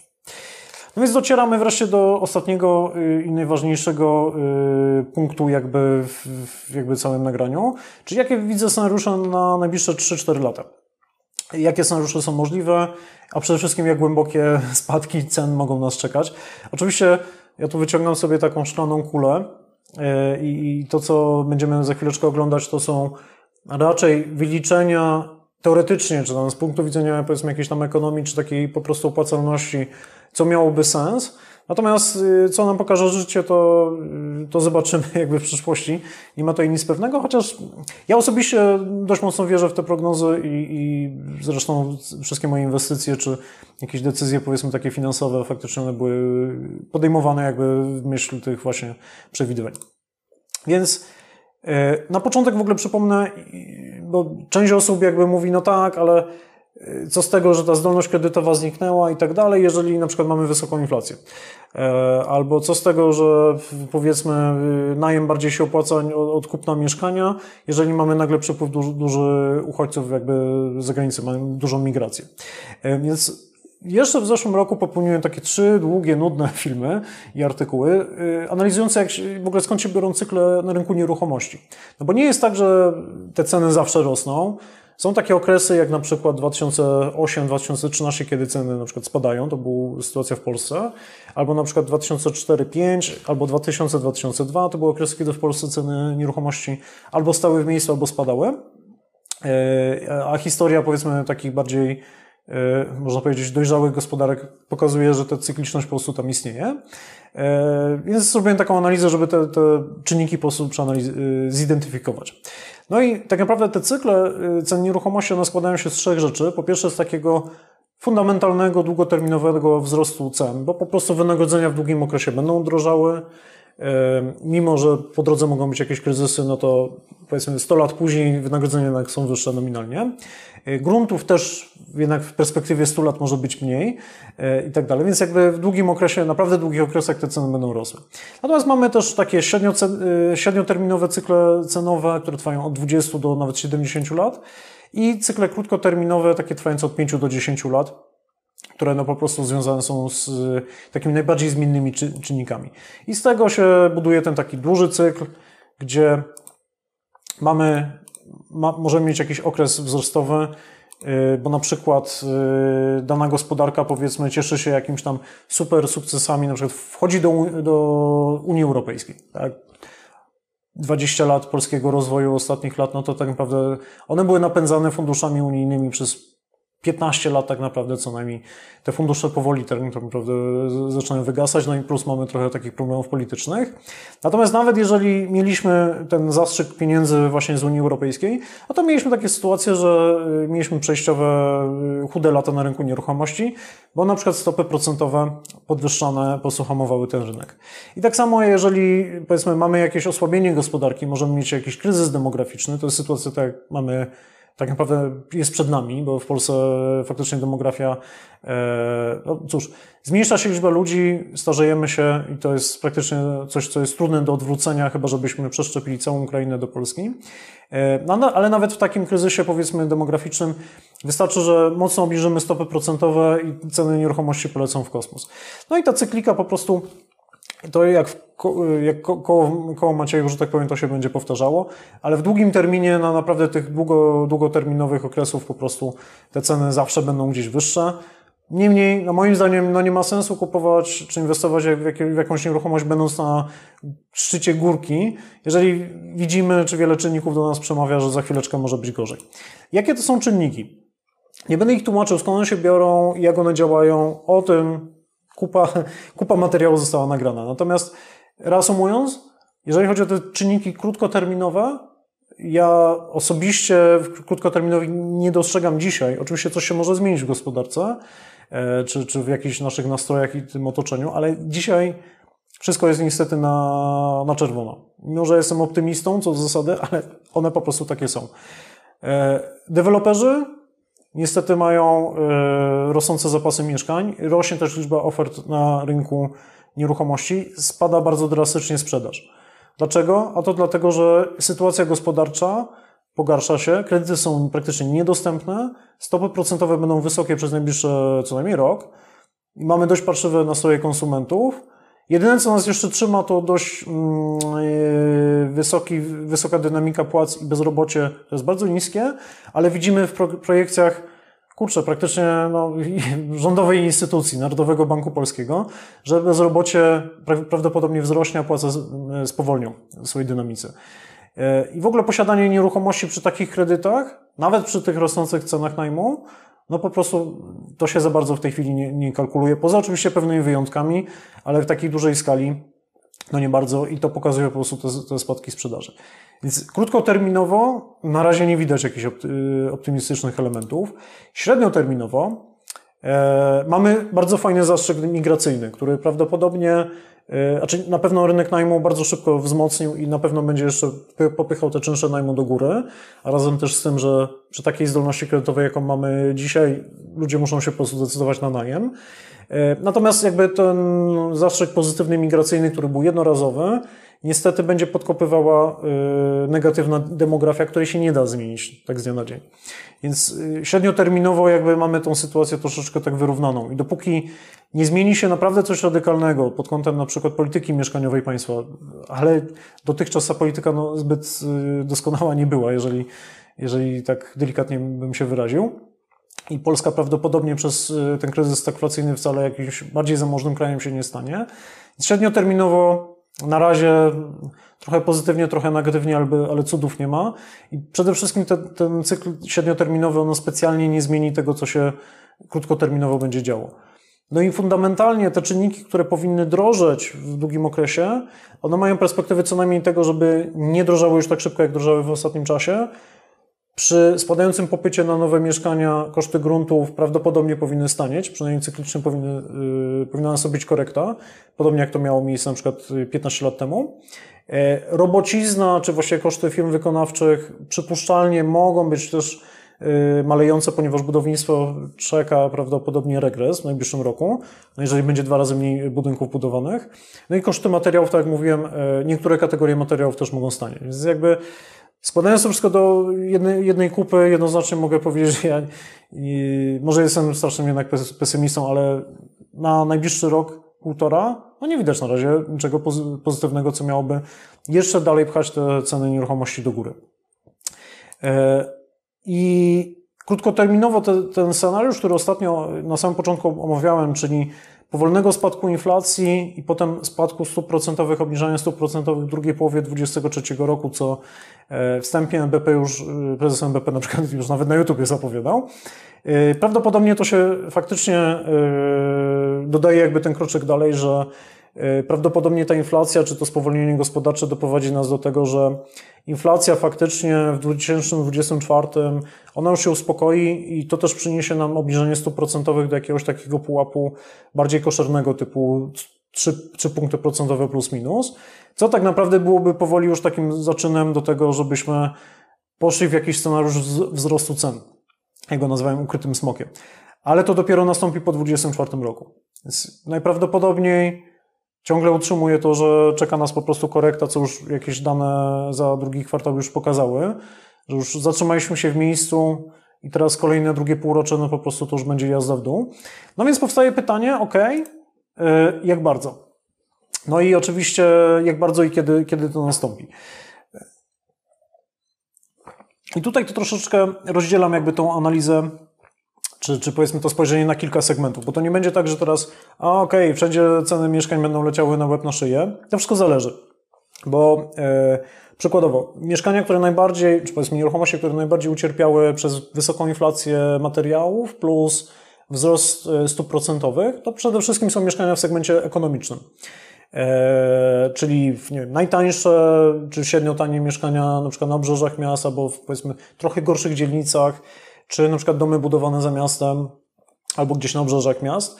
Yy, dlaczego one? No bo przede wszystkim one były kupowane przez mniej zamożne osoby, które, że tak powiem, w większości finansowały się kredytem.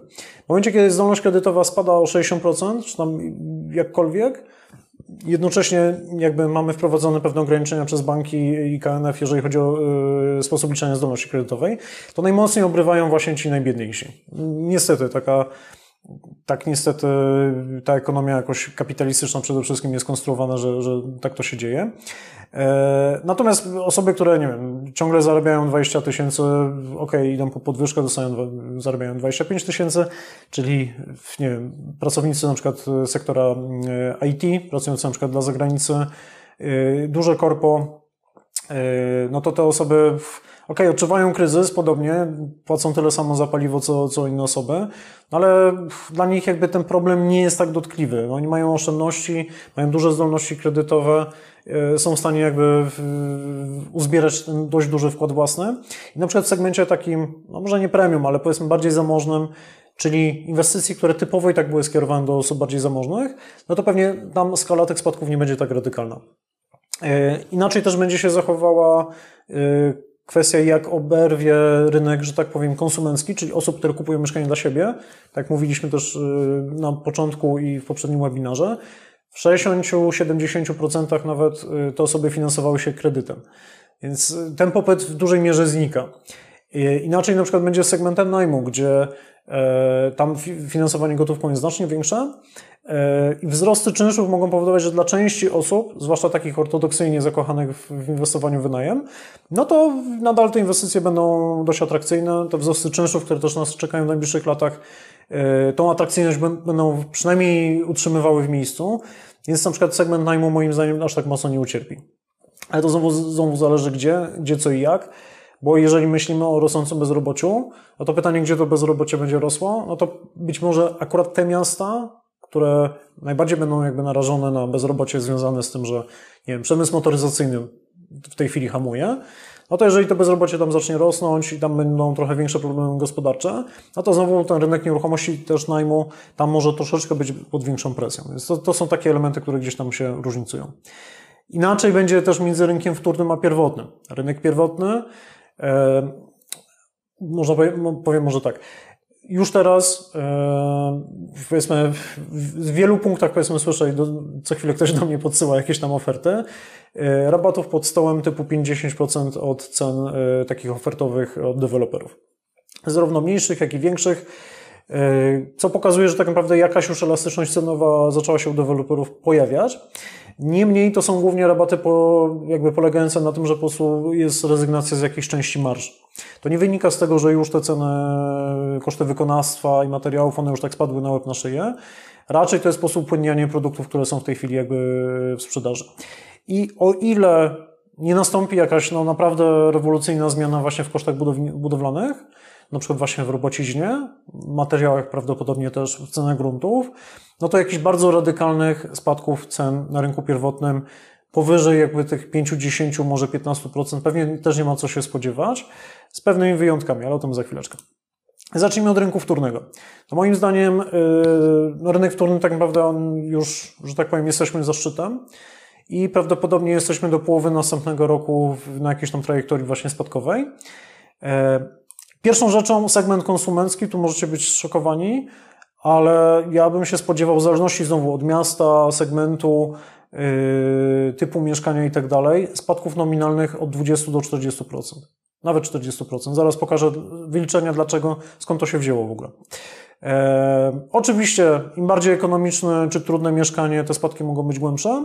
Im powiedzmy mieszkanie jest bardziej premium, w lepszej lokalizacji, takie nazwijmy to skierowane do osób bardziej zamożnych, tym te spadki pewnie będą y, mniejsze lub no naprawdę niewielkie. Y, w segmencie najmu spodziewałbym się spadku cen nominalnych o może 10-20%. Max.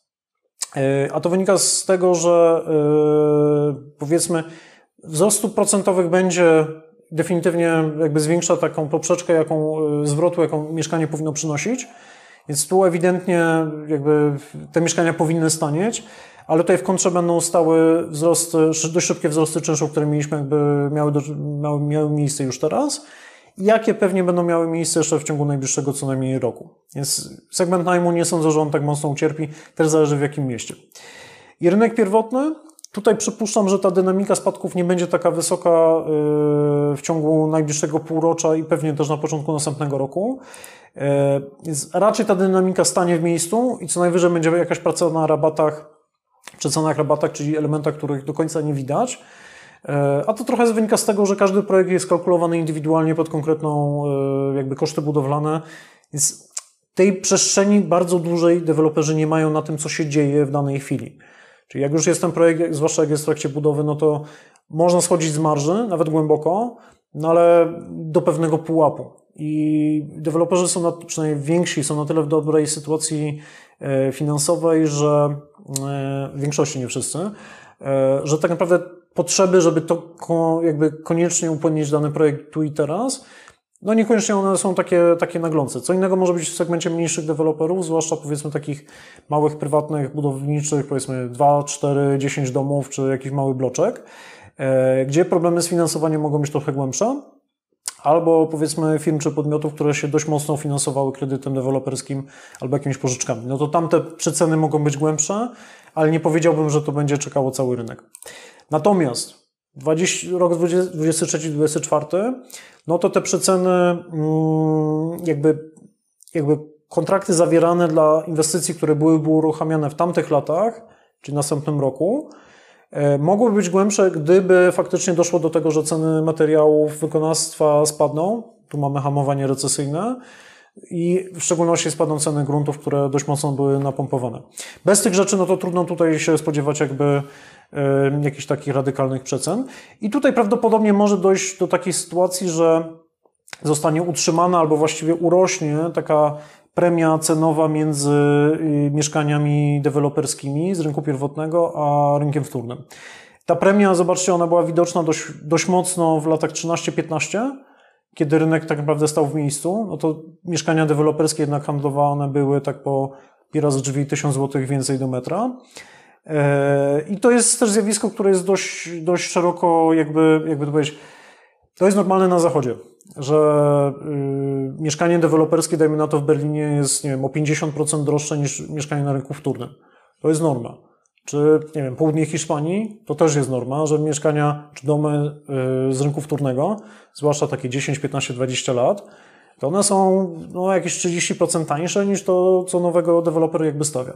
I przypuszczalnie może być tak przynajmniej przez jakiś tam okres 2, 3, 4 lat, że ta dość duża dynamika, znaczy ta dość duża rozbieżność ona się będzie utrzymywała. E, no ale to można powiedzieć, to trochę będzie wynikało też z tego, że ten rynek pierwotny on już będzie zamknięty na, dla bardziej zamożnych ludzi. Przynajmniej w większości, w większości segmentów. Może z wyjątkiem takiego efektu y, z tych jakby kredytów z gwarantowanym wkładem własnym, gdzie są pewne limity cenowe. O tym też na innym nagraniu tłumaczyłem, że to będzie bardzo mały i, i można powiedzieć, yy, no, ekskluzywny pro, program dla raczej do, dobrze zarabiających osób. Więc jakby w dużym skrócie rynek pierwotny no to już będzie jakiś produkt taki bardzo ekskluzywny. On w ostatnich dwóch latach to był rynek taki tak zwany masowy. Praktycznie każdy był w stanie zaciągnąć kredyt i kupić mieszkanie na rynku pierwotnym. Yy, no to się skończyło tak naprawdę już pół roku temu. Więc Przypuszczam, że to tak będzie wyglądało. Oczywiście te przedziały, y, jak to się, że tak powiem, może y, zachowywać góra-dół, no to oczywiście jest ileś tam rzeczy, które się może pozmieniać na jednym i na drugim rynku. Wydaje mi się, że jeżeli chodzi o rynek y, pierwotny, tam jest więcej znaków zapytania. Jak się w szczególności właśnie te trzy rzeczy zachowają, materiały, wykonawstwo, grunty, dla mnie to to już jest totalna szklana kula, bo to bardzo, znacznie mocniej zależy od tego, co się na przykład będzie działo E, wojnie z Ukrainą, czy co się będzie w świat, działo w światowej gospodarce. E, to, co dzieje się na rynku wtórnym, bardziej będzie związane z tym, co będzie w kraju. Jak ja to w ogóle wszystko wyliczyłem? Bo mówiłem, że okej, okay, 20-40% w ogóle dziekoński popieprzyło cię chyba. E, natomiast wiecie co, no, użyłem po prostu matematyki i oczywiście powiedzmy jakichś tam zasad bardziej mikroekonomicznych, czyli tego, w jaki sposób po prostu konsumenci czy inwestorzy podejmują decyzje, niż tak sobie policzyłem. E, I oczywiście ta, ta wyliczanka, już ją tłumaczę, ona bardziej pokazuje skalę problemu, czy potencjalne dno, jak głęboko te ceny musiałyby spaść, żeby złapać jakąś tam równowagę rynkową. Więc mieszkania konsumenckich po pierwsze potrzebują przede wszystkim na zdolności kredytowe, dlatego że większość pieniędzy, która trafia na rynek konsumencki, ona pochodzi z kredytu. E, trudno sobie jakby wyobrazić, żeby na rynek jakby nie zareagował na to, że znika z niego 50-60% pieniędzy. Po prostu, no nie, może w polskim rynku nieruchomości tylko takie cuda się dzieją, ale no jakoś, nie wiem, w Kanadzie w ciągu ostatniego półrocza ceny spadły 8%, bo nastąpiło dokładnie takie zjawisko. To samo nastąpiło w Australii czy w Nowej Zelandii, gdzie może to są inne rynki, ale mechanizmy ekonomiczne są bardzo podobne. I podobnie to działo się w Polsce w latach 2008-2013 nie widzę trochę powodów, dlaczego tym razem miałoby być inaczej. Jak to zostało policzone? A policzyłem to w, w ten sposób, że e, po pierwsze założyłem, policzyłem o ile prawdopodobnie wzrosną nam nominalne wynagrodzenia do końca tej projekcji, to jest do końca 2024 roku i przypuszczalnie nasze przeciętne polskie wynagrodzenie wzrośnie o 30% do tego, do tego czasu. Czyli wcale nie mało. E, natomiast założyłem też, że e, WIBOR, który dzisiaj wynosi 7%, że on spadnie do końca tego okresu do 4 punktów procentowych, czyli zakładam spadki stóp procentowych. E, I efektywnie to oznacza, że żeby powiedzmy podobne mieszkanie jak w połowie zeszłego roku, czyli wtedy, kiedy osiągnęliśmy jakiś tam pewnie szczyt takiej aktywności rynkowej, żeby takie mieszkanie kupić, no on musiał być tańszy o 20%. O tyle przeciętnie zdolność kredytowa, zwłaszcza w tym segmencie ekonomicznym, spadła. Niestety, jeżeli uwzględnimy do tego inflację, która pewnie w tym okresie wyniesie około 35%, To może się okazać, że po odjęciu kosztów życia, które mocno wzrosną w tym czasie, niestety to będzie nawet 40% niższa, niższa cena nieruchomości, jaka musiałaby być. Więc to wynika jakby z, z takiej wyliczanki. Oczywiście można zakładać, że no dobra, to rynek teraz będzie tylko i wyłącznie gotówkowy, Natomiast jakby patrząc po tym, co się dzieje na rynku lokat i obligacji, to do końca nie jestem te, tego tak pewien. Jeżeli chodzi o mieszkania na wynajem, tutaj ta projekcja bardziej, yy, te spadki są mniejsze, a one wynikają z tego, że yy, bardziej patrzyłem, ile dane mieszkanie na wynajem może generować środków jaką, jaki zwrot z inwestycji musi takie mieszkanie dawać, żeby tak naprawdę, można powiedzieć, pobić WIBOR. Czyli yy, słuchajcie, no jeżeli na lokacie możemy uzyskać jakby konkretne zwroty, czy na obligacji skarbowej, zwłaszcza jeżeli ceny mieszkań mogą spadać i już zaczęły właściwie spadać, no to oczekuję, że ten zwrot z najmu powinien trochę więcej dawać niż, niż WIBOR. Oczywiście to jest jakieś tam założenie teoretyczne, ale parę lat po prostu inwestowania dla kilkuset osób po prostu czegoś mi nauczyło. Więc przypuszczam, że, że ta tendencja będzie zachowana. E, natomiast zakładam też, że czynsze do końca 2024 roku mogą wzrosnąć o łącznie 50% od połowy zeszłego roku. Więc jakby składane jest dwa czynniki. Wzrost czynszów, ale też wzrost oczekiwanej stopy zwrotu z takich inwestycji no to pewnie w mniejszych miastach y, te spadki cenowe mogłyby sięgnąć około 10-15%, jeżeli chodzi o mieszkania inwestycyjne. W większych miastach około 20, y, bardziej 20%. Y, z tego względu, że właśnie ten efekt stopy zwrotu jest tutaj bardziej bolesny. Natomiast nie sądzę, że te, te dno, które jest pokazane tutaj na koniec tego roku, że ono będzie realne, ponieważ ceny nieruchomości, one reagują na takie czynniki ekonomiczne znacznie dłużej niż, nie wiem, giełda czy jakieś tam kryptowaluty. Więc raczej będziemy zmierzać do tego, co pokazuje ten koniec projekcji, niż to, że teraz jest jakiś tam, e, jakaś tam dętka. Tym bardziej, że niebawem te stopy procentowe mogą być podnoszone. Więc e, tak to mniej więcej się, e, stąd jest ta wyliczanka. Z czego to wynika jakby tak z takiej perspektywy ekonomicznej? No słuchajcie, z tego, że to są wykresy z NBP, z ostatniego właśnie raportu o cenach nieruchomości. E, no i tutaj NBP wprost pokazuje, że dostępność kredytowa mieszkań i te zmiany dostępności kredytowej po prostu poleciały na łeb na szyję. To w ogóle były dane z pierwszego kwartału. Drugi kwartał wiemy, że był jeszcze gorszy i trzeci kwartał prawdopodobnie będzie jeszcze gorszy, więc mm, spadki cen, spadki ilości sprzedawanych mieszkań trochę to potwierdzają. E, jeżeli mówimy o spadku sprzedaży mieszkań o 50, pewnie za chwilę to będzie 60%, no to pewnie ten spadek cen o jakieś 20, średnio 20% zależnie od segmentu, pewnie jest dość racjonalny. On nie jest głębszy niż spadki, które mieliśmy, e, które obserwowaliśmy na przykład w poprzednim kryzysie. Nie są też większe niż e, na przykład pokazał taki bardzo duży kryzys nieruchomościowy w Stanach Zjednoczonych, bo tam te spadki były znacznie głębsze. Więc wydaje mi się, że Hmm. Przy tych, powiedzmy, argumentach to to przypuszczalnie ma, e, jest dość racjonalne. Jeżeli chodzi o segment najmu, nawet jeżeli będziemy zakładać te wzrosty czynszów, no to segment najmu czy opłacalność inwestycji w mieszkanie na wynajem, one tak naprawdę w drugim kwartale też spadły. Bo w porównaniu do kredytu mieszkaniowego, no to obecnie najem się kompletnie nie opłaca. Przynajmniej pomijając, powiedzmy, takie bardziej ekstremalne inwestycje typu kwatery pracownicze a nawet porównując do obligacji skarbowych, a w dużych miastach też nawet depozytów, no to praktycznie możemy lepiej zarabiać właśnie na tego typu inwestycjach. Więc stąd zakładam, że ten rynek najmu też troszeczkę ucierpi, natomiast te spadki pewnie nie będą aż tak drastyczne jak jak e, segment konsumencki. A, bo jeszcze pytanie w ogóle, czym, jak ja rozróżniam te segmenty. Dla mnie segment e, najmu, no to jest przede wszystkim małe mieszkania typu kawalerki, może małe dwa pokoje, ewentualnie mieszkania, które są raczej dzielone na najem studencki, duże, duże mieszkania dzielone na pokoje. Natomiast segment konsumencki to są typowo właśnie mieszkania dwa, trzy pokoje, E, większe metraże, takie, gdzie powiedzmy, ktoś, kto świadomie inwestuje w wynajem, po prostu by takiego mieszkania nie kupował. Oczywiście granica jest dość, dość, e, dość, e, powiedzmy, dość płynna, no bo część z tych mieszkań oczywiście one gdzieś tam się prze, przecinają, że tak powiem, między sobą. No niemniej mieszka, powiedzmy kawalerki 20-25 metrowej nikt nie kupi jakby konsumencko. I tak samo mieszkanie duże, trzy pokoje na 70, na 80 metrach, no tak na wynajem to to kiepska inwestycja będzie, więc jakby są ewidentnie takie mieszkania, które gdzieś tam nie pasują. No i gdzie są jakieś y, takie obszary niepewności dla tej projekcji i dla tego, co się może dziać? No to, to ta moja disclaimery, że tak powiem, do szklanej kuli. Skala recesji w Polsce i na świecie. Nie wiemy, czy ona nastąpi, nie wiemy, jak głęboka będzie. Y, nie wiemy, jak ta recesja wpłynie na bezrobocie, bo możemy mieć spowolnienie gospodarcze, ale niekoniecznie bezrobocie wzrośnie, bo na przykład politycy coś uruchomią.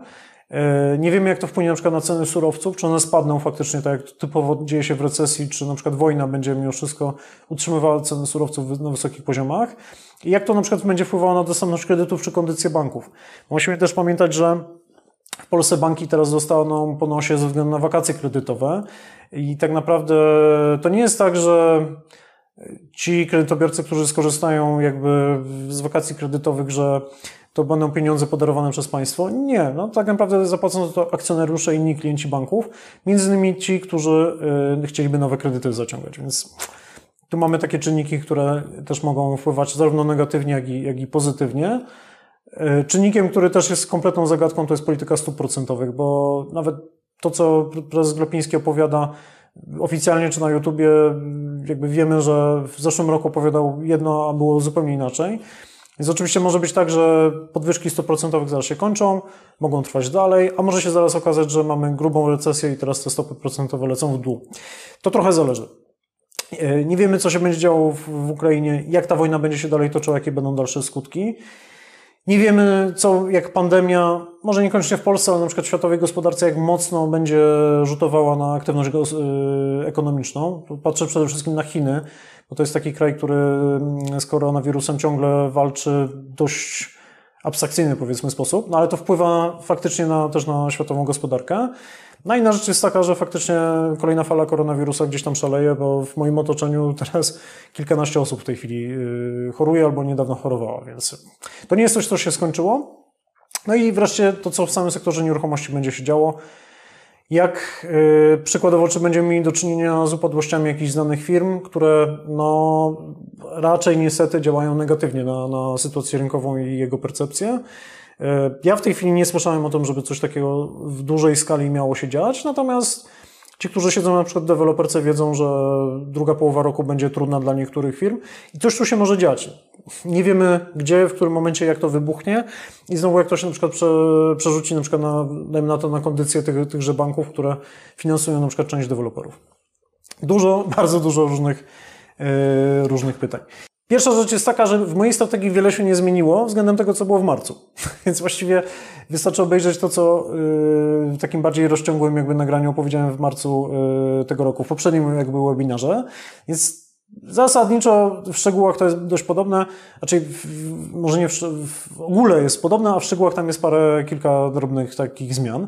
Jest tak, na jednym obrazku. Moja strategia, która powiedzmy Yy, po pierwsze, powiedzmy, patrząc na, na stronę finansową, czy w jaki sposób finansuję moją strategię, to ona już gdzieś tam zaczęła się dziać w zeszłym roku. Mianowicie, yy, jeszcze w zeszłym roku ponad połowę, powiedzmy, mojego majątku, czy, czy jakichś aktywów, które posiadałem, one były sfinansowane kredytem. Bo miałem jedną nieruchomość, która była dość, dość grubo zakredytowana, miałem jakiś tam leasing i tak dalej. Więc koniec 2020 roku to no jednak byłem na kredyt netto miałem więcej aktywów niż pasywów, ale jednak żyłem na kredyt, więc to się skończyło.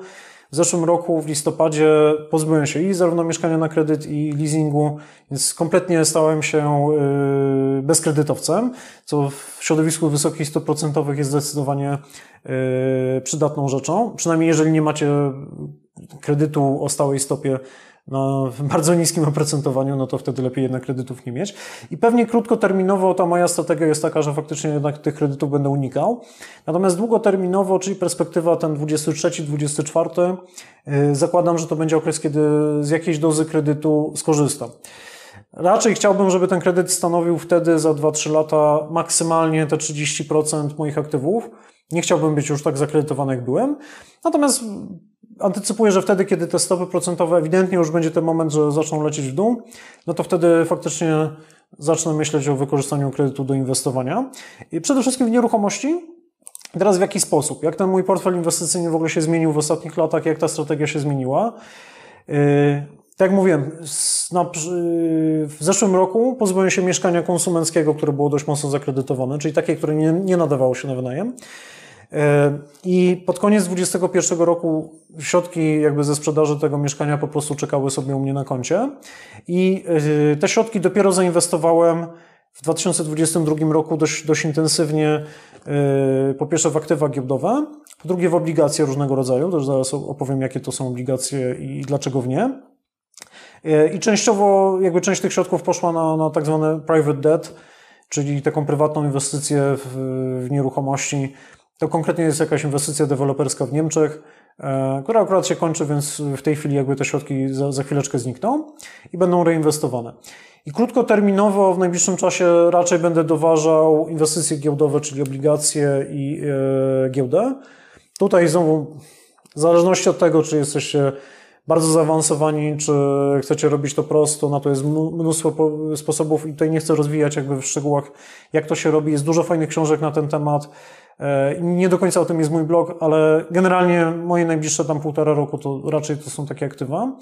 Natomiast jakby zakładam, że w dłuższym terminie, w ciągu dwóch, trzech lat, e, część tych środków z powrotem zostanie zainwestowana właśnie w rynek nieruchomości na wynajem i jakąś tam pewnie nieruchomość konsumpcyjną. Też z użyciem trochę kredytu, ale ten kredyt musi być tańszy. Więc tak w dużym skrócie uciekłem trochę z nieruchomości, ale tylko części z tych nieruchomości konsumpcyjnych. Nieruchomości na wynajem zostawiłem, bo je bardzo lubię.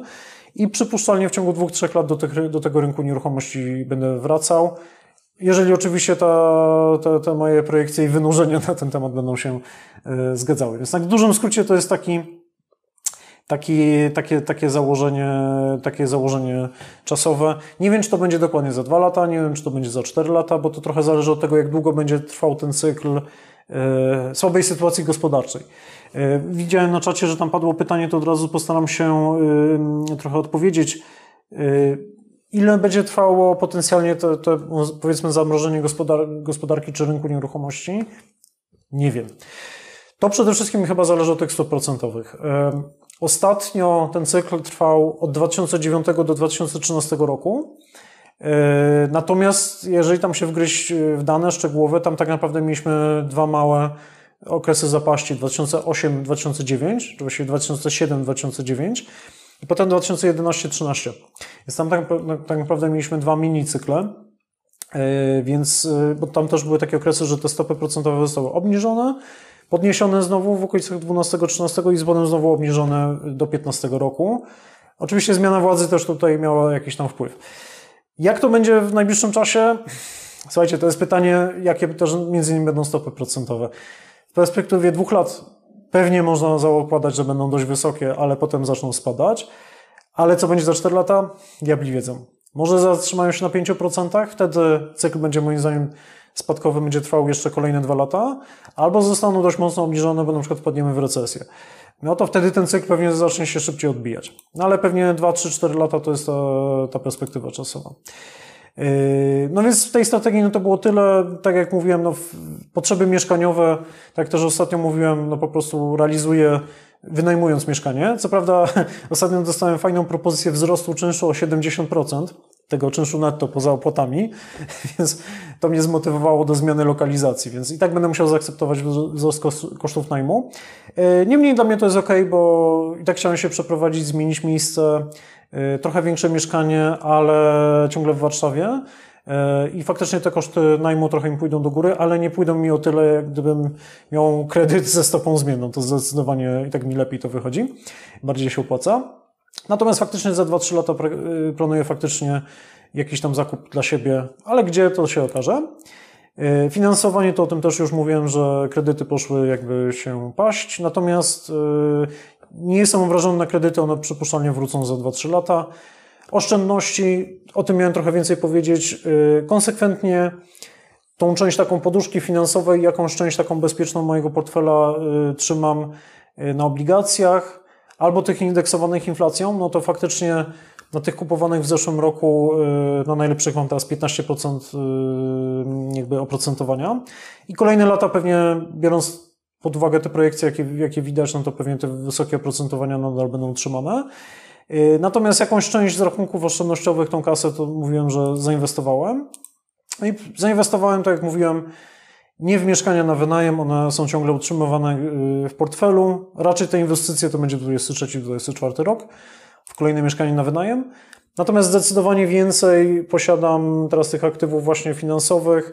To w duży skrót e, obligacje korporacyjne to jest jakaś część portfela, one w tej chwili płacą około 8 do 12%.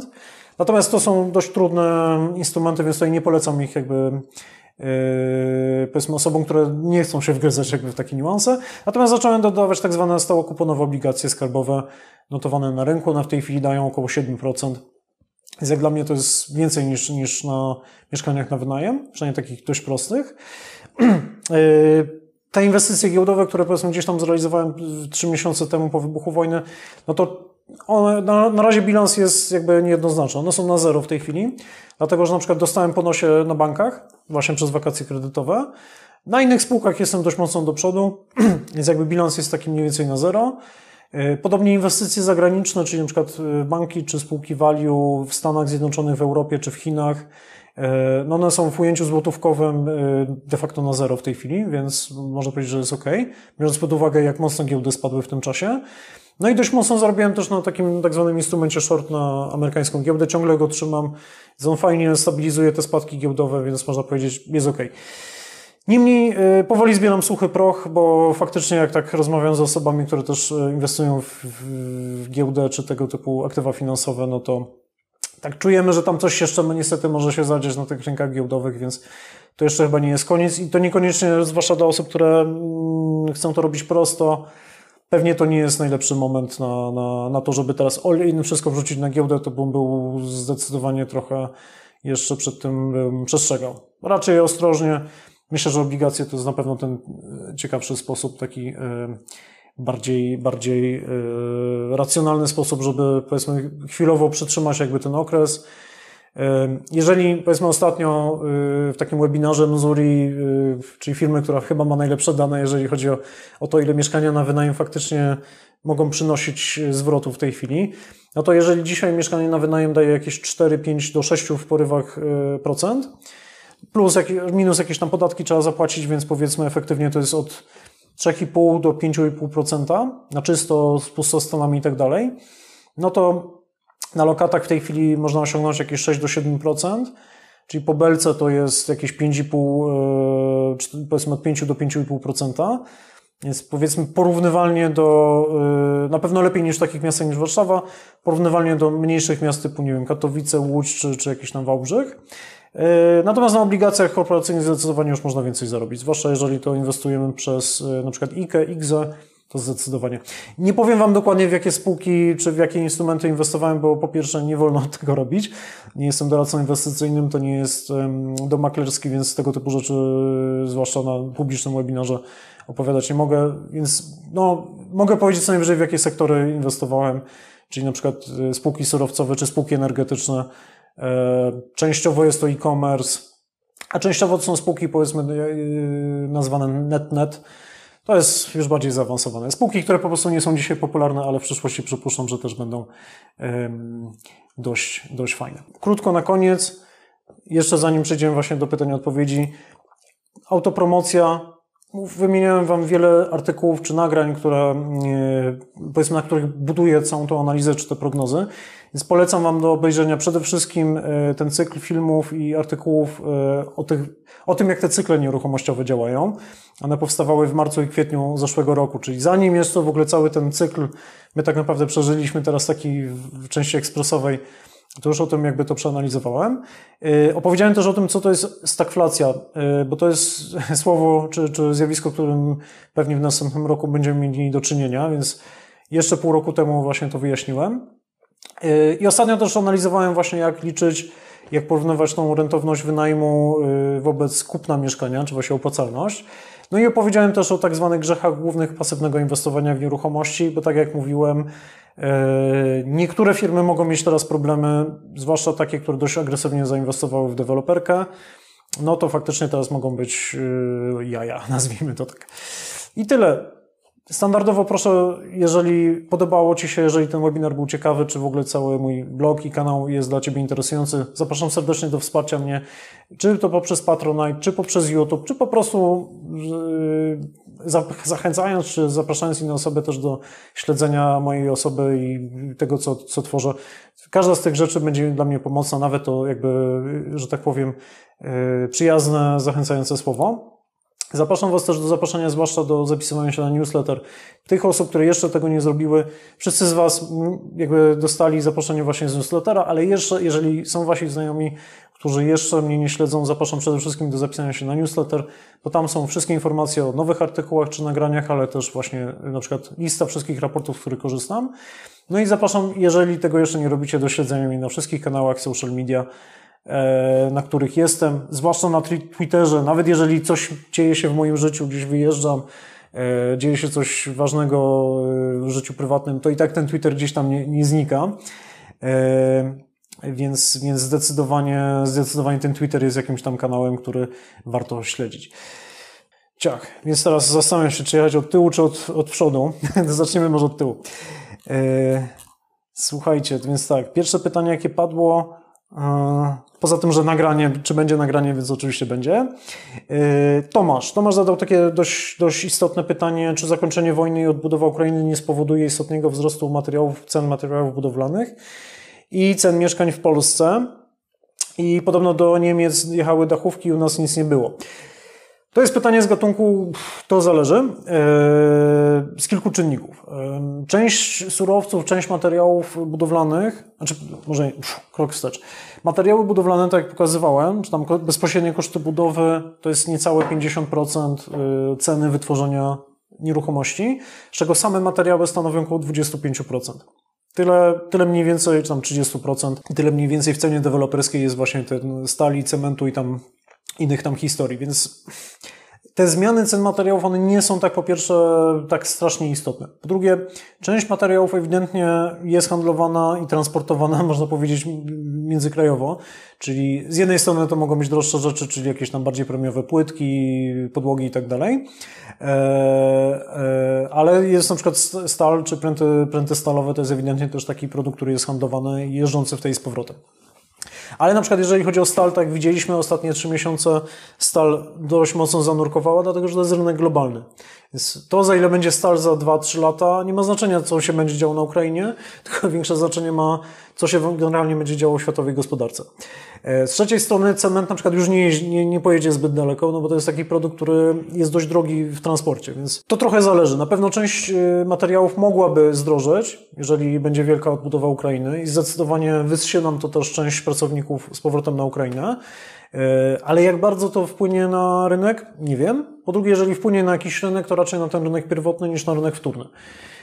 I nadal to, czy to po ile będą, nie wiem, dachówki, cement czy tam stal, w wyniku tego, że Ukraina jest rozbudowana, kompletnie nie ma to znaczenia względem tego, jaką my będziemy mieli zdolność kredytową, czy na jakie mieszkania będziemy sobie mogli pozwolić, bo niech będą te materiały dwa razy droższe. Co z tego, jeżeli po prostu przeciętnego Kowalskiego nie będzie stać na mieszkanie, nie będzie w stanie sfinansować takiego zakupu.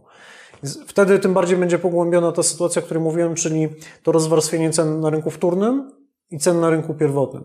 Na rynku pierwotnym e, przypuszczalnie ten rynek się mocno skurczy wtedy już naprawdę do najdroższych mieszkań tylko dla najbardziej e, majątnych osób, a rynek wtórny to będzie ten rynek, gdzie od biedy ktoś, kto ma e, jakąś tam zdolność kredytową czy jakieś oszczędności, będzie mógł sobie działać. Niestety, ale raczej spodziewałbym się takiej sytuacji, dopóty, dopóki stopy procentowe są na tak wysokich poziomach, jak co najmniej więcej niż 3 punkty procentowe, jeżeli chodzi o stopę referencyjną. Yy, Jacek, Jacek pisze, że wynajmuje mieszkanie 50 metrów, dwa pokoje w centrum Łodzi w bloku z 20 roku i płaci 2100 zł plus 550 zł czynszu plus media i tak dalej. Więc Jacek, no znaczy nie wiem jak, jak się zmieni czynsz i media, ale same media przypuszczam, że w następnym roku będą droższe o 50%, ale to, to jest niezależne od właściciela. Y, koszty utrzymania mieszkań mogą wzrosnąć, w sensie czynsz taki administracyjny jakieś 10-20%. Więcej pewnie w, y, w, starych budynkach, gdzie są wysokie fundusze remontowe. Y, a to dlatego, że niestety fundusz remontowy to często jest kredyt na termomodernizację albo jakieś remonty. Niestety ze stopą zmienną i niestety w efekcie tych wzrostów stóp procentowych też te fundusze remontowe pójdą wam do góry. Natomiast jeżeli chodzi o, chodzi o samego właściciela, no to przypuszczam, że dostaniesz pewnie propozycję podwyżki o z tego 200 na 2800 do 3000 nawet. Możesz się spodziewać takiego strzału. Pytanie oczywiście, czy na kredyt byś sfinansował oczywiście taki zakup, y, jakby wyglądała Twoja rata, ale przypuszczam, że dostaniesz taką propozycję. Józek właśnie pisał, że w Gdańsku w starym bloku z wielkiej płyty płaci jakieś grosze i jest zadowolony z tego względu, więc cieszę się. Andrzej, Andrzej dał komentarz, że mm, wykresy cen są cenami y, nominalnymi. To, to na tych wykresach, gdzie pokazywałem jakby, jak wyglądała historia cenowa i jak w przyszłości, moim zdaniem, te prognozy mogą się zachowywać. Yy, właśnie dał taki komentarz, że yy, bez patrzenia na inflację, jakby te prognozowanie jest dyskusyjne. Ja tutaj się nie zgodzę. A to z tego względu, że yy, i tu zapraszam przede wszystkim do obejrzenia trzech nagrań, łącznie 5 godzin, niestety duże ćwiczenie, dlatego że Andrzej, nieruchomości bardzo lubią inflację ale inflację, która jest niska, czyli taka, która ma, wynosi 2 do 4 punktów procentowych. Wtedy jest super, wtedy jest ekstra, bo stopy procentowe stoją w miejscu, czynsze mogą być podnoszone, trochę rosną koszty wykonawstwa, w efekcie rośnie rynek pierwotny i jest fajnie.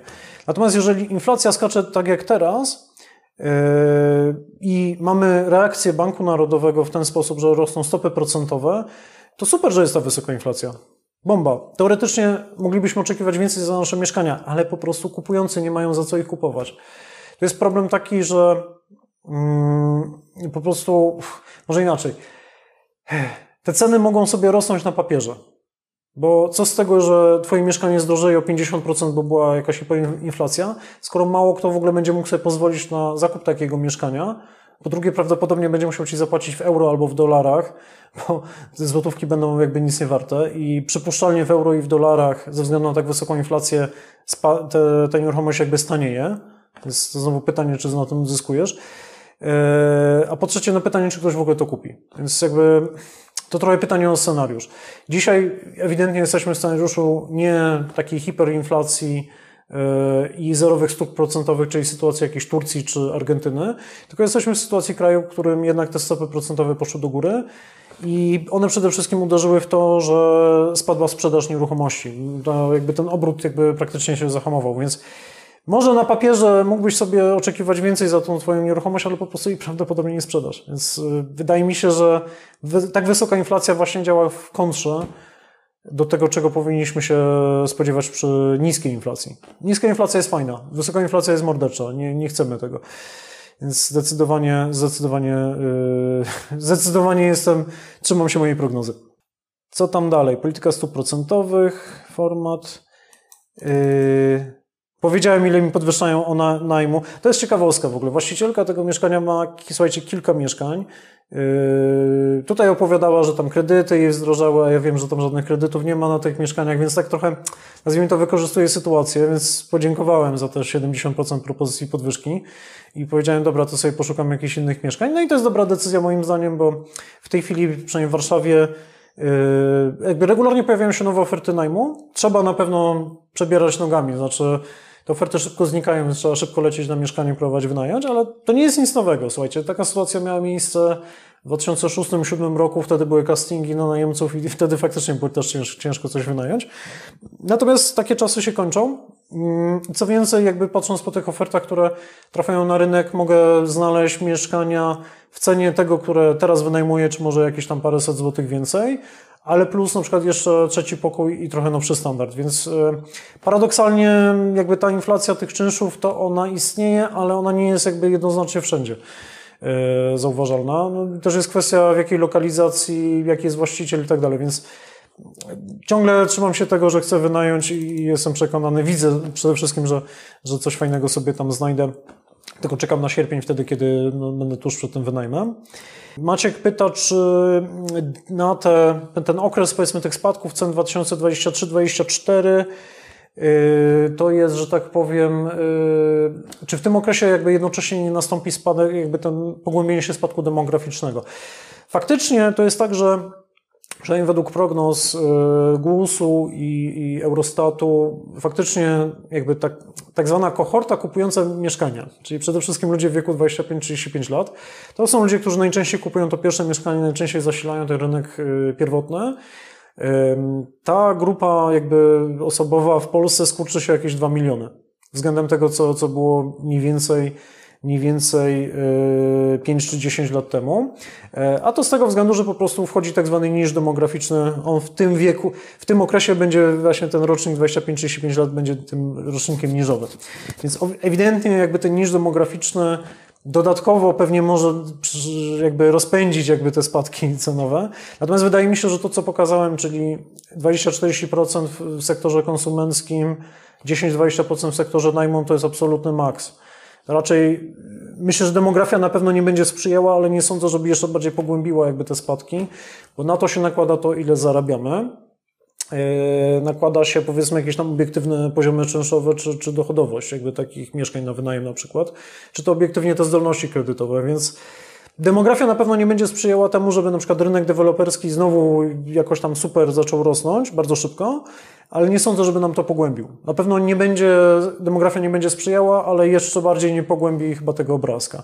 Tak mi się wydaje, ale to Yy, raczej, raczej ten, ten mój scenariusz w ogóle jest dość pesymistyczny, to co pokazywałem, ale z drugiej strony to można powiedzieć w ten sposób, że demografia raczej nie uratuje sytuacji. Odpowiedziałem też na to, jakie, jakie nieruchomości konsumpcyjne w portfelu inwestycyjnym miałem. No to było duże mieszkanie, duże 90 metrów, trzy pokoje, więc ewidentnie nie, nie na wynajem. To, co mam w obligacjach i giełdzie, to opowiadałem. Suchy proch, co to jest suchy proch? To suchy proch to jest po prostu gotówka albo powiedzmy środki, które jestem w stanie w miarę szybko spieniężyć yy, i wykorzystać na jakieś inwestycje, gdyby faktycznie te moje pesymistyczne jakieś takie wizje, one się spełniły. Suchy proch, w dużym skrócie suchy proch jak dla mnie to jest środki trzymane na lokacie, czy dajmy na to na jakichś obligacjach, na tych obligacjach detalicznych Skarbu Państwa, ponieważ zwłaszcza te obligacje detaliczne je można umorzyć w ciągu tygodnia praktycznie z bardzo niewielkim kosztem. Czyli mamy te nasze odsetki, one się naliczają, zarobiliśmy na tych odsetkach, a mamy jakąś super okazję na rynku, no to w takim razie umarzamy te obligacje i idziemy na rynek. E, więc dla mnie to jest suchy prog, po prostu gotówka, którą jestem w stanie w miarę szybko uruchomić. Akceptuję to, że może nie zarabia aż tak świetnie, jak, jak mogłaby na innych rzeczach, ale dobra okazja, cena czyni cuda. Yy, Rafał pyta, w jakim rejonie w miastach zakładam największe spadki, a w jakim jedynie symboliczne. Yy, I to jest duże, dobre pytanie. Ja może tutaj wrócę do tej może mojej prezentacji. Słuchajcie, największych, największych spadków to ja bym spodziewał się szczerze. To znowu zależy, jak, jak, jak to sobie porozkładamy znowu, który segment. Wydaje mi się, że naj, najbardziej, yy, najbardziej mogą ucierpieć miasta średnie i duże, w których mieliśmy największą dynamikę jakby wzrostów cen, tak? te, które najbardziej się rozgrzały w trakcie e, ostatniego cyklu. To może być Trójmiasto, to może być na przykład Szczecin, to może być Rzeszów. Dlaczego te miasta? Z jednej strony są miasta, gdzie jesteśmy, znaczy mieszkańcy są już dość zamożni, średnie wynagrodzenia są dość wysokie, czynsze są dość wysokie, oczekiwane stopy, czy akceptowane bardziej stopy zwrotu z najmu są relatywnie niskie. E, I znowu, to są miasta, gdzie naj, najbardziej ten, ten wzrost zdolności kredytowej najbardziej rozkulał te rynki. Z drugiej strony fajnie, sam bym się chętnie przeniósł do Gdyni czy Gdańska, więc też miał jakiś tam ciąg popytowy. I w momencie, kiedy teraz ta zdolność kredytowa dość mocno dostaje po nosie, no to te miasta, które najszybciej wzrosły, one najczęściej mają tendencję do dużych spadków. To pokazuje też historia na przykład Stanów Zjednoczonych poprzedniego kryzysu. Tam, gdzie mieliśmy największe wzrosty, tam jednocześnie były największe spadki. Z drugiej strony w dużych miastach wydaje mi się, że duże miasta mogą bardziej ucierpieć, jeżeli chodzi o sektor najmu, dlatego że e, ten efekt tych stóp procentowych, czyli oczekiwanej stopy zwrotu, tam będzie bardziej bolesny.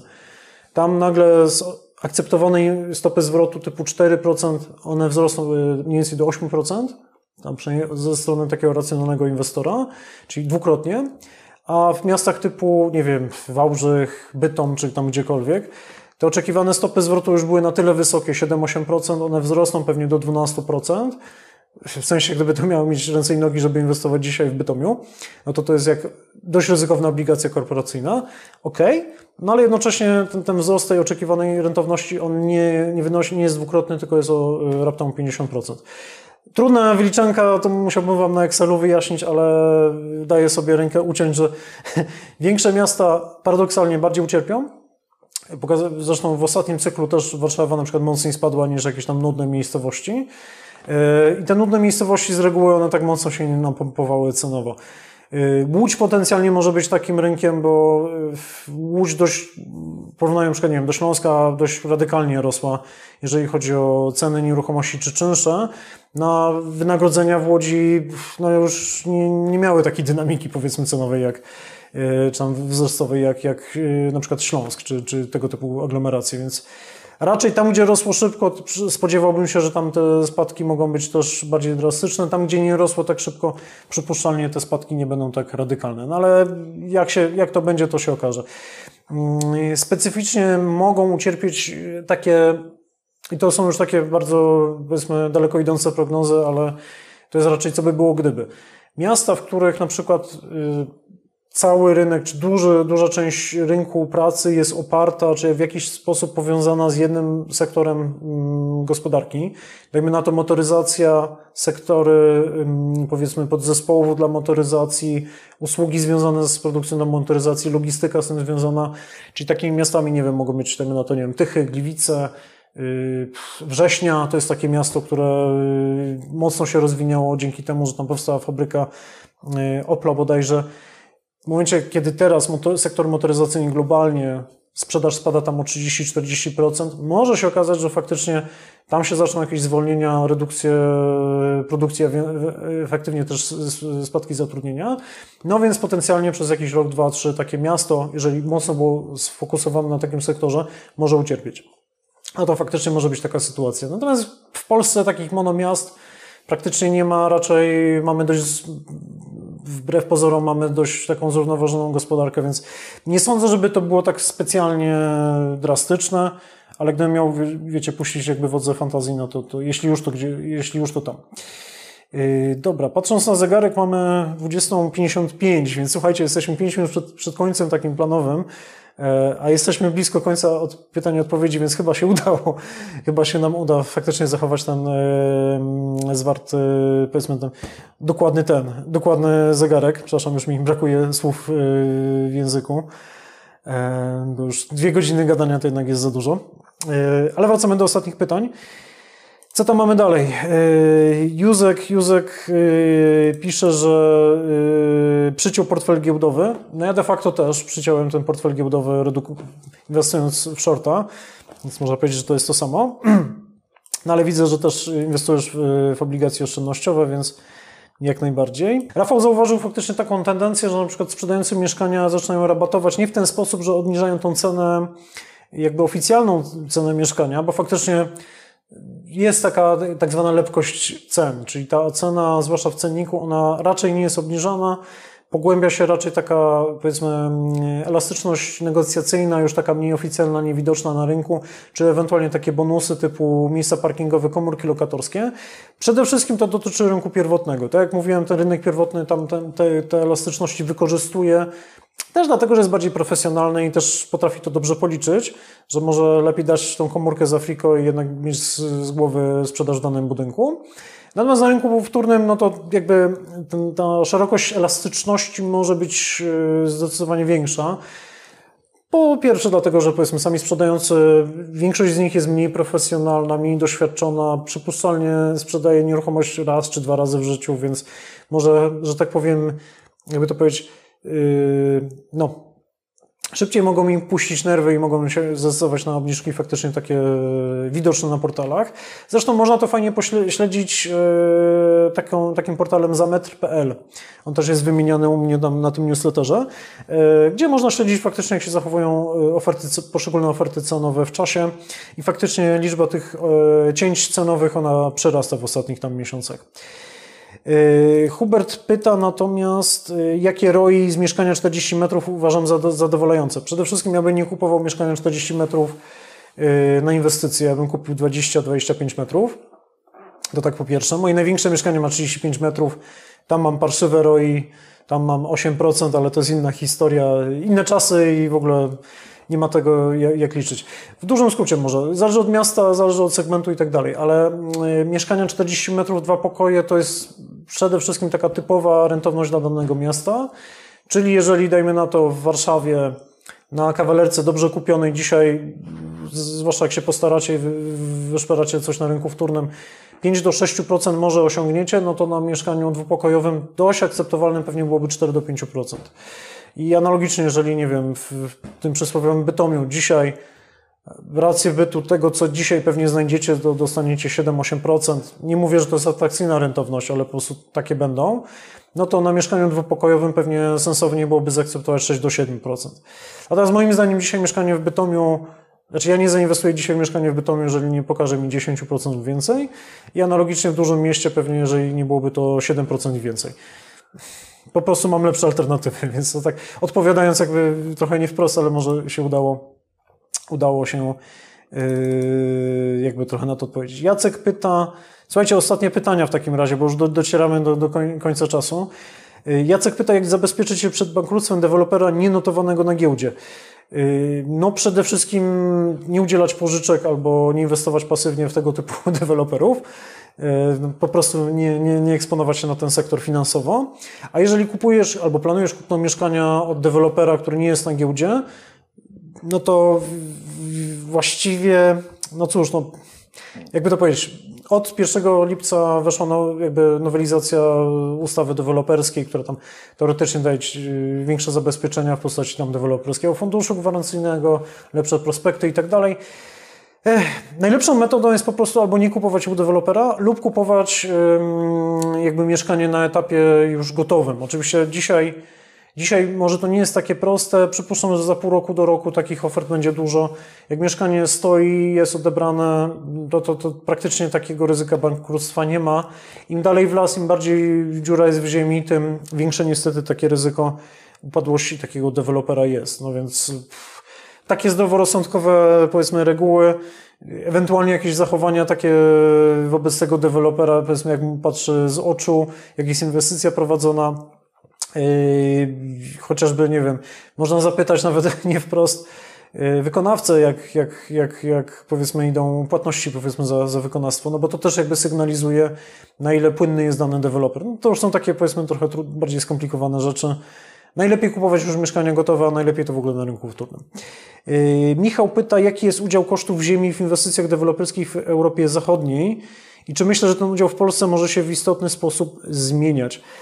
Mm, Michał, nie odpowiem Ci na to pytanie, bo szczerze nie wiem, ile, ile udział jakby gruntu stanowi jakby w tej cenie deweloperskiej jakby na zachodzie. Musiałbym to przeanalizować. Szczerze poszukam tego. Mam, mam trochę dostępu do takich danych, jeżeli chodzi o Niemcy na przykład, więc mogę tam sobie to przeanalizować. Ja na te grunty patrzę trochę w, w inną stronę. Po pierwsze, ceny gruntów to one wynikają tylko i wyłącznie z tego, ile my się mówimy, że te grunty kosztują. Podobnie jak, e, nie wiem, ceny kryptowalut. One kosztują, mogą kosztować zero, mogą kosztować nieskończoność. To trochę wynika z tego, ile rynek dzisiaj ocenia, że ta kryptowaluta jest warta. To jest coś innego, ile kosztuje tona węgla. Ta tona węgla musi zostać wykopana. W tą tonę węgla trzeba włożyć tyle pracy, tyle, nie wiem, energii elektrycznej i tak dalej, żeby ją wydobyć. Ona ma jakąś tam obiektywną wartość i ta tona węgla grzeje nam dom, to też będzie miała jakąś obiektywną wartość. To jest obiektywny czynnik. E, ziemia, technicznie rzecz biorąc, nie jesteśmy w stanie wyprodukować nowej ziemi. E, z drugiej strony Ziemia ma jakąś tam też skończoną jakby jak podaż, ale tak naprawdę to, ile ta Ziemia dzisiaj jest warta, ile może być jutro, zależy tylko i wyłącznie od tego, ile ktoś jest gotów za nią zapłacić. E, więc nie wprost odpowiadając na pytanie, bo pewnie pytasz, ok, czy te grunty mogą stanieć, czy powinny zdrożyć względem Europy Zachodniej. Moim zdaniem to, że grunty zdrożały w ciągu mniej więcej siedmiu lat dwukrotnie pokazuje, że ten czynnik cenowy w kosztach jakby budowy nowych budynków zdrożał najmocniej po, po robociźnie. I przypuszczalnie na tak cyklicznych rynkach jak nieruchomości, przypuszczalnie to on powinien najbardziej teraz yy, stanieć. Bardzo przy, przykład pro, pierwszy z brzegu. W 2019 koszt tak zwanego PUM-u Y, cena, y, jakby y, cena do PUM-u, tak zwana, gruntu deweloperskiego w Warszawie. W takich kiepskich lokalizacjach typu Praga Północ to ona wynosiła mniej więcej 1000-1500 zł, może 2000 max. Rok temu za taką cenę do PUM-u się płaciło około 3000 zł, obecnie oferty to jest 4 do 5000 zł. Nie widzę powodu, dlaczego nagle na Pradze Północ w takim kraju jak Polska, gdzie na Pradze Północ ciągle jest gdzie budować, tylko nie ma od ręki dostępnych gruntów z pozwoleniami na budowę, dlaczego te grunty miały zdrożeć dwu, trzykrotnie? Nie ma obiektywnie do tego y, uzasadnienia. Subiektywnie, no tak, inflacja, zdolność kredytowa, super popyt, było ekstra i w ogóle. Teraz to zniknęło, więc myślę, że ten wzrost, który jakby zaobserwowaliśmy, on pewnie się troszeczkę wyłagodzi i na pewno w gruntach najprościej jakby te, te spadki cen uzyskać. Jak będzie, to zobaczymy. Yy, ile rabatu można uzyskać na yy, kupnie mieszkania, trzy pokoje, Warszawa Bemowo? Artur pyta. Nie mam pojęcia, Artur, nie mam zielonego pojęcia. To, jest, yy, to zależy od szeregu czynników. Mm, u deweloperów, z tego co wiem, rabaty dzisiaj to jest 5 do 10%, ale to jest coś u, u deweloperów. I każdy deweloper inaczej będzie do tego podchodził, inaczej będzie podchodził do każdej inwestycji. Więc nawet w sektorze tak zwanym deweloperskim to jest bardzo zróżnicowane. A to konkretne mieszkanie, skoro pytasz konkretnie o konkretny metraż, konkretną liczbę pokoi, konkretną dzielnicę, konkretny rocznik, to szczerze pytasz o konkretną sytuację konkretnego mieszkania. To zależy, czy deweloper y, ma kredyt, czy nie ma kredytu. Jeżeli ma kredyt, no to czy jest na stopie zmiennej, czy jest na stopie stałej, w jakiej sytuacji zawodowej jest ta osoba, ile ma tych mieszkań, czy on sprzedaje po to, żeby kupić większe, czy on sprzedaje, bo po prostu ma ich 20 i zmienia portfel, tak jak ja to robiłem. To zależy od wielu czynników i yy, na pewno jest to, powiedzmy, bardzo płynne. To, czego jestem natomiast pewien, jeżeli ten człowiek kupował w 2014, to mieszkanie na pewno zapłacił za nie mało. Przykład pierwszy z brzegu. Mam kolegę, który w 2013, to jest, różnica jest niewielka, w 2013 kupował na Wilanowie mieszkanie, dwa pokoje, w nowym budownictwie od dewelopera. E, teraz je akurat wyprowadził się do większego i teraz tam to wypuścił na wynajem. To słuchajcie, dzisiaj to mieszkanie na, na Wilanowie jest warte e, w ofertach i pewnie w transakcjach jakby pogrzebać to pewnie podobnie, około 15 tysięcy za metr. Pewnie transakcyjnie, gdyby wystawił za 12, to sprzedaje o tak. E, nawet dzisiaj. Wilanów jednak jest dość, dość, dość popularny, jednak ludzi z gotówką tam jest trochę więcej. Słuchajcie, kupił je w 2014 roku za 6,5 tysiąca złotych za metr. To a propos komentarzy jednego z panów, który pracuje w firmie JLL, czy ceny nieruchomości spadły w ostatnim cyklu nieruchomościowym? Tak, spadły. Deweloperskich też. Y, mieszkania na Wilanowie w 2008 kosztowały mniej więcej deweloperów od 8 do 12 tysięcy złotych. Ten zawodnik kupił w 13 konkretne mieszkanie za 6,5 tysiąca. Więc y, Artur, odpowiadając na, przydługo na Twoje pytanie, na pewno ten człowiek zapłacił dość mało za to mieszkanie, więc jego potencjalna y, jakby głębokość rabatowania może być duża. Znaczy, on na pewno zarobi na tym mieszkaniu, więc on będzie zadowolony. Oczywiście to, czy obniży ci 5 tysięcy i tyle, czy zrobi 100 tysięcy rabatu, to zależy już, wiesz, od, że tak powiem, indywidualnej sytuacji danego człowieka. Dobra, przydługie, przydługa odpowiedź, ale na tym już kończymy. Dobra, kto tu jeszcze jakieś pytania zadawał? Trójmiasto, super miejscówka. Na kiedy wyceniam dołek, jak go rozpoznać? Tomek pyta. Yy, znaczy tak, z dołkami jest tak, jak to się mówi, z rynkami nieruchomości, one są trochę podobnie jak z rynkami giełdowymi. Nie można, znaczy nigdy idealnie nie wyłapiemy górki ani dołka. Ja jak sprzedałem swoje mieszkanie w listopadzie, czyli de facto dogadałem się we wrześniu zeszłego roku, przypuszczalnie gdybym pociągnął jeszcze trzy miesiące z tym mieszkaniem, to bym złapał górkę.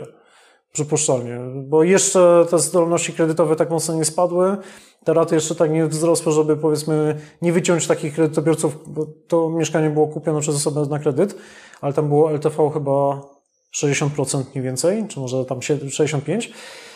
No to pewnie jakbym poczekał 3 miesiące, to byłoby lepiej, ale no tego się nie da wy, wyłapać. Tak samo w drugą stronę. Dołka pewnie też nie, nie wyłapiemy, ale to, co na pewno może nam bardziej podpowiadać, że jest jakiś dołek, jeżeli on nastąpi.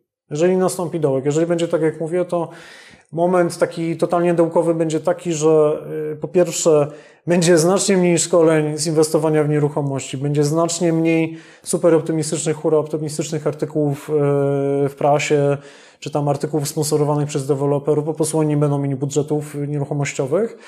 Przypuszczalnie osiągniemy te wszystkie statystyki co do produkcji mieszkań, y, liczby sprzedawanych mieszkań, one pewnie będą miały jakiś tam dołek. To będzie kilka takich sygnalistycznych momentów. To będzie też ten moment, kiedy nikt nie będzie chciał, nie wiem, na jakimś grillu czy przy piwie opowiadać o nieruchomościach i taksówkarze nie o tym nie będą opowiadali. Bo jeszcze pół roku temu tak to wyglądało. E, I generalnie jak powiesz komuś, że chcesz teraz inwestować w nieruchomości, to będą się stukać głowy. To przypuszczalnie będzie idealny moment. A tak bardzo obiektywnie, no to przypuszczalnie mm, idealnym momentem byłoby, że tak powiem, 3 do 6 miesięcy od rozpoczęcia cyklu obniżek stóp procentowych. To przypuszczalnie może być ten dobry moment, kiedy e, te zakupy zaczną, zaczną mieć sens, ewentualnie szczyt podwyżek stóp procentowych. To pewnie wtedy będziemy naprawdę już tak najmocniej dociśnięci śrubą. E, cała gospodarka pewnie będzie najbardziej wtedy hamowała w ciągu najbliższych 3 do 6 miesięcy. To pewnie będzie ten taki sygnał. Czy to idealnie trafi? Nie wiem, to, to nie jest apteka, ale przypuszczalnie tak to będzie. po prostu. Okej, okay. no i to chyba byłoby na tyle. Mm, okej, okay. słuchajcie, nie ma więcej pytań. Ja raptem 8 minut tylko przeciągnąłem, więc sukces po prostu udało nam się doprowadzić do tego, więc następnym razem też spróbuję jeszcze więcej jakby poświęcić czasu na, na Wasze pytania i na dyskusję z Wami. E, bardzo Wam serdecznie dziękuję za super pytania, za, za to, że wzięliście w ogóle tutaj udział, poświęciliście mi te dwie godziny. Bardzo mi się to podobało. Do mojego artykułu, o którym mówiłem, zachęcam Was ciągle, żebyście go przeczytali. Na pewno dostaliście link do niego w newsletterze, bo już kilka razy o tym pisałem, ale postaram się nagrać też do każdego, jakby do każdej części też takie krótkie wideo, żeby trochę dokładniej o tym powiedzieć. Następnym razem chciałbym, żeby w ogóle to było nakręcone wcześniej, tym razem nie dałem rady. Mam po prostu kilka takich prywatnych rzeczy, które są przede mną. E, zniknę gdzieś tam na miesiąc, ale na pewno będę na Twitterze. Może też coś opublikuję w międzyczasie, więc e, nie martwcie się, wrócę do Was. E, no w międzyczasie życzę Wam przede wszystkim udanych wakacji, niskich rat kredytu, zero problemów z żadnym bezrobociem, żeby Wam się po prostu wszystko wiodło i żeby, no, mimo tego pesymizmu, którym mógł ten webinar wybrzmiewać, to żebyście po prostu zachowali taki optymizm jakby życiowy, bo yy, mimo tych recesji one co jakiś czas przechodzą i tak wychodzimy z nich wzmocnieni, damy wszyscy radę i mam nadzieję, że Wy też sobie z tym wszystkim yy, jakoś poradzicie. Jeżeli słuchaliście tego webinaru, pewnie jesteście bardziej świadomi tego, co może nas czekać, więc pewnie lepiej się do tego przygotujecie. Jest wszystko w Waszych rękach. A ja Wam życzę w tej chwili miłego wieczoru, do usłyszenia i trzymajcie się serdecznie. Cześć!